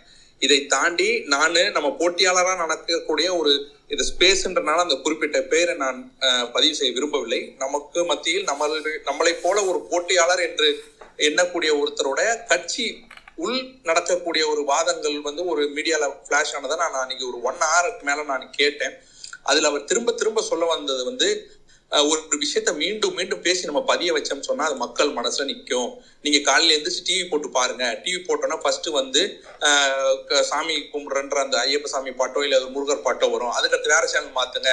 இயேசு கிறிஸ்துவை பத்தின விஷயங்கள் சொல்லுவாங்க. அதுக்கடுத்து இன்னொரு சேனலை மாத்துங்க. நபிகள் சலலாய் உலகம் இதெல்லாம் சொல்றாருன்னு சொல்லுவாங்க. ஏன் இதெல்லாம் சொல்றாங்க? எத்தனை ஆண்டு காலங்களாக மதல் இருக்கு? எத்தனை ஆயிரக்கணக்கான ஆண்டுகளாக மதல் இருக்கு? ஆனால் திரும்ப திரும்ப திரும்ப இது எல்லாத்தையும் டிவி வாயிலாக சொல்லிட்டு இருக்காங்க. ஏன்னா மறந்துருவோம்னு சொல்லி சொல்றாங்கப்பா. அதனால நம்மளும் நம்ம சொல்லக்கூடிய கோட்பாடுகள் நம்மளோட சிந்தனைகளை மாறி மாறி சொல்லிக்கிட்டே இருந்தோம்னா அது மக்கள் மனதில் நீங்காம பதியும்ன்றாங்க. So with that note it was a wonderful and beautiful session நிறைய அரசியல் தெளிவுகள் ஐ ஓப்பனர்ஸ் சொல்லக்கூடிய நிறைய விஷயங்கள் நம்மளுக்கு நம்ம மத்தியில ஏற்கனவே ஒரு ஃபிஃப்த் கியர்ல டிராவல் பண்ணணும்னு முடிவு பண்ணோம்னா இப்ப புதுசா வர வின்சென்ஸ் கார்ல இருக்க மாதிரி சிக்ஸ்த் கியருக்கு போகணும்னு நாங்களாம் பிரயாசப்படுறோம். இதை ஏற்படுத்தி கொடுத்த அருமை நண்பர்களுக்கு நன்றியை கூறி வாய்ப்புக்கு நன்றி. பிகே நான் நானும் அதை பத்தி பேசல. பட் இன் ஜென்ரல் இன் ஜென்ரலா நான் ஒரு விஷயம் சொல்றேன். என்னன்னா இப்ப நம்ம ஆட்சியில இல்ல. பட் இருந்தாலும் வந்து நம்ம கோரிக்கைகள்லாம் அரசுக்கு தான் வைக்கிறோம். ஏன்னா நம்ம கோரிக்கைகள் வச்சு அந்த விஷயம் நட- நிறைவே நிறைவேறப்பட்டுச்சு அப்படின்னா அது மக்களுக்கு ஒரு நல்லதா போய் அமையும். அந்த வகையில பார்க்கும்போது எந்த ஒரு விஷயமா இருந்தாலும் அதை இப்ப அரசாங்கத்துக்கிட்ட தான் நம்ம முறையிட முடியும் கோரிக்கைகளா வைக்க முடியும். அப்படி ஒரு பொது பார்வையோட நம்ம பார்த்தோம்னா எது வேணாலும் நம்ம அரசு கிட்ட கொண்டு போய் கொடுக்கலாம். ஏன்னா நமக்கு தேவை நாம ஆட்சிக்கு வரணும் நாம தான் செய்யணும்னு இல்லை.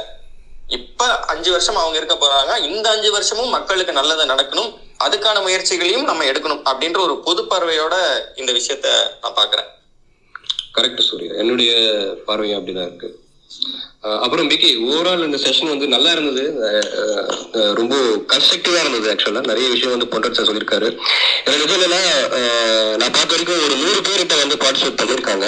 இதுவே recording will be shared by PK நீங்க வந்து உங்களுடைய ஃப்ரெண்ட்ஸ் சர்க்கிள்ல நம்ம ஒவ்வொருத்தரும் ஒரு ரெண்டு பேரும் ஷேர் பண்ணணும்னு வச்சுக்கோங்களேன். நம்ம வாட்ஸ்அப் குரூப் நம்ம சர்க்கிள்லயோ இந்த நூறு பேருங்கிற இந்த விஷயம் வந்து ஒரு அறுநூறு டு எழுநூறு பேருக்கு கூட அவங்களுக்கு ரீச் ஆகக்கூடிய வாய்ப்புகள் இருக்கு. ஸோ அதனால இந்த ரெக்கார்டிங்ஸை வந்து முடிஞ்ச வரைக்கும் நீங்க ஷேர் பண்ணி விடுங்க உங்க ஃப்ரெண்ட் சர்க்கிள்ல உங்க உங்களுடைய சர்க்கிளுக்கு ஷோர் ஷோர் ராஜேஷ் ஓ, அதே விகே நான் முடிக்கிறதுக்கு முன்னாடி ஒரு விஷயம் மட்டும் சொல்லிக்கிறேன். எனக்கு வந்து பொன்ராஜ் சார் வந்து சொன்ன விஷயத்துல நான் ஒரு பெரிய டேக்அவேவா எடுத்துக்கக்கூடிய ஒரு விஷயத்த சொல்றேன். என்னன்னா வந்து இப்ப இந்தியாவுமே வந்து கிட்டத்தட்ட ஒரு சிக்கலான கட்டமைப்பு கொண்ட ஒரு நாடு. மத ரீதியா சாதி ரீதியா இன ரீதியா மொழி ரீதியா ப- பல தரப்பட்ட சிக்கல்களுக்குள்ள பின்னப்பட்டிருக்கக்கூடிய ஒரு அரசியல் அமைப்பை கொண்ட ஒரு நாடு. இதை வந்து கரெக்டா அவர் வந்து மிடில் ஈஸ்ட் கண்ட்ரிஸோட கம்பேர் பண்ணாரு.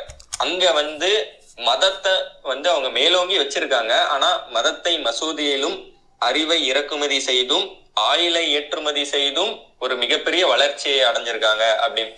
அது என்ன அப்படின்னா எந்தெந்த விஷயத்தை எங்க வைக்கணுமோ அங்க வச்சோம்னா சரியான பாதையில அந்த நாடு போகும். சரியான பாதையில அவங்க மக்கள் பயணிப்பாங்கன்ற ஒரு மிகப்பெரிய ஒரு டேக்அவே வந்து நான் எடுத்திருக்கேன். அதே அதேதான். இந்தியாவுக்கும் அது வந்து கச்சிதமா கனக்கச்சிதமா பொருந்தும். எதை எங்கெங்க வைக்கணுமோ அங்கங்க நம்ம சரியா பொருத்தி வச்சோம்னாவே இங்க வந்து எல்லா விஷயமும் மாற துவங்கும். வளர்ச்சிக்கான பாதையில நம்ம போயிடுவோம் அதை நம்ம பண்ண ஆரம்பிக்கணும் அப்படின்ற ஒரு விஷயத்தோட ஃபர்ஸ்ட் இந்த ஸ்பேஸ் ஸ்டேஷனுக்கு பொன்ராஜ் சாரை இன்வைட் பண்ணி இந்த மாதிரியான ஒரு டாபிக் இந்திய அரசியல் தமிழக அரசியல்னு டாபிக்கை சுருக்காம விரிவா அவர் பேசக்கூடிய அவருக்கான ஸ்பேஸ கிரியேட் பண்ணி அதனால நம்ம எல்லாரும் பயனடைய வகையில வந்து ஒரு விஷயத்த அமைச்சு கொடுத்த உங்களுக்கும் சரி மௌலிக்கும் சரி ராஜேஷ்கும் ராஜேஷ்க்கும் சரி என்னுடைய தேங்க்ஸ் சொல்லிக்கிறேன். அதே மாதிரியே பார்ட்டிசிபென்ட்ஸுமே உண்மையிலேயே அற்புதமான கேள்விகள் இன்னைக்கு. நிறைய கொஸ்டின்ஸ் கேட்க முடியல. அதுல பாதி கொஸ்டின்ஸ் வந்து நம்ம கொஸ்டின்ஸா கேட்கறதுக்கு முன்னாடி பொன்ராஜ் சாரோட ஸ்பீச்லயே அதெல்லாம் கவரும் ஆயிருச்சு. ஸோ அதையும் தாண்டி ஒன்று ரெண்டு கொஸ்டின்ஸ் வந்து கேட்க முடியாம போயிருந்தா அதுக்கான வருத்தத்தையும் இந்த நேரத்துல எல்லாத்துக்கிட்டையும் நான் கேட்கிறேன் தெரிவிச்சுக்கிறேன். நன்றி. இந்த மாதிரி கொஷின்ஸ்லாம் டு த பாயிண்டா இருந்தது கிறிஸ்பா இருந்தது. எது கேட்கணுமோ அது கரெக்டா கேட்டிருக்கோம்னு நினைக்கிறேன். Okay thanks to every one okay Ramalingam sir நீங்கள் வந்திருக்கீங்க. ஆக்சுவலாக முன்னாடி நீங்கள் ரிக்வஸ்ட் கொடுத்துருந்தீங்க. நான் ரொம்ப நேரமாக வந்து நிறைய பேர் க்யூவில் இருந்தாங்க. அதேமாதிரி மெசேஜ் வந்துக்கிட்டு இருந்துச்சு. சாரி சொல்லுங்கள் உங்களுடைய கருத்துக்களை இங்கே பகிருங்க. அதுக்கப்புறம் பஞ்ச் மாரிமுத்து பேசுவார். அதுக்கப்புறம் நம்ம கடைசியாக யாருக்காவது ஏதாவது கருத்து இருந்தால் சொல்லிவிட்டு அதுக்கப்புறம் நம்ம என் பண்ணிடுவோம். ஏன்னா ரெக்கார்டிங் இதெல்லாம் ஆயிட்டு இருக்கு ஸோ தட் லிசனர்ஸ் திரும்ப இதெல்லாம் கேட்பாங்க. அதை மனசில் வச்சுக்கிட்டு நம்ம கண்டினியூ பண்ணலாம். ராமலிங்கம் சார் நீங்கள் பேசுங்க. சரி ஓகே எல்லோரும் வந்ததுக்கு நன்றி. முத்து நீங்கள் ரெக்வஸ்ட் பண்ணியிருக்கீங்க பட் uh, நம்ம என் பண்ண போகிறோம் இதோட இந்த செஷனை வந்து அதே மாதிரி ரெக்கார்ட் பண்ணிவிட்டு நாங்கள் ஸ்பாட்டிஃபைல போடுறோம். நீங்கள் லிசன் பண்ணும் முதல்லேருந்துனா அதிலே நீங்கள் கேட்கலாம். லிங்க் இன்னும் ஒரு மேபி டூ ஹவர்ஸில் வந்து ஜென்ரேட் பண்ணி உங்களுக்கு நாங்கள் ஷேர் பண்ணுறோம் எல்லாருக்கும் வந்தவங்க எல்லாருக்கும் நன்றி.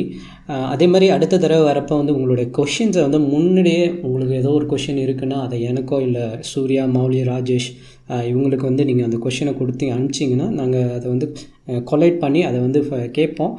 ஸோ தட் நம்ம வந்து ரொம்ப சிம்பிளாக கொஷினை டக்குன்னு வைப்போம். ஏன்னா இப்போ இடையில ஒரு தடவை வந்து ஒருத்தருக்கு வந்து அந்த சிக்னல் ப்ராப்ளம் இருந்துச்சு அது ரொம்ப நேரமாக கேள்வியை திரும்பி திரும்பி சொல்லிக்கிட்டு இருந்தார். ஸோ அந்த மாதிரி விஷயங்கள்லாம் நம்ம வந்து அவாய்ட் பண்ணலாம். ஏன்னா நம்ம உங்கள் பேரை சொல்லி தான் நம்ம அதை கேட்க போகிறோம் அதனால் மெசேஜாக அனுப்புங்க. இன்னும் நிறைய பே- நிறைய பேச்சாளர்கள்லாம் வரப்போகிறாங்க நீங்களே கொஞ்சம் யோசிப்பீங்க. இவருமா வந்து பேசுகிறாரு அப்படின்ட்டு. ஸோ ஒரு சர்ப்ரைஸ்லாம் இருக்குது ஸோ ஒன்ஸ் நம்ம அனௌன்ஸ் பண்ணுறோன்னா அப்போ அந்த வீக்லி அந்த நாங்கள் ஒரு டியூஸ்டேயில் மோஸ்ட்லி வென்ஸ்டே நம்ம வந்து அந்த போஸ்டர் ரிலீஸ் பண்ணுவோம். அப்படி பண்ணுறப்ப உடனே நீங்கள் உங்களுடைய கேள்விகளை அப்படி கீழே கமெண்ட்ஸில் போட்டு விடுங்க. அதுக்கப்புறம் மௌலி இல்லை எனக்கு இல்லைன்னா அவங்களுக்கு அது வந்து ஒரு சீக்ரெட்டாக கேட்கணுன்னா அந்த மாதிரி அனுப்புங்க. சூர்யாவுக்கும் அனுப்புங்க. ஸோ இதுதான் என்னுடைய ரெக்வஸ்ட்டு எல்லாருக்கும் வந்தவங்களுக்கு நன்றி.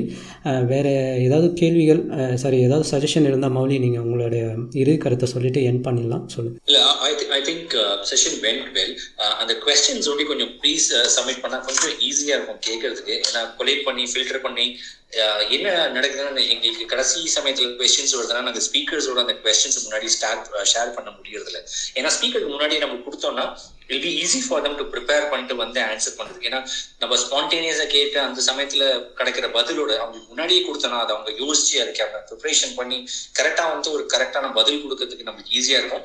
டெஃபினெட்லி ஸ்பீக்கர்ஸ்க்கும் நாங்க அலோவ் பண்ணுவோம். இது கொஸ்டின் கொடுக்கறது வெளியே கேட்போம்னு கிடையாது.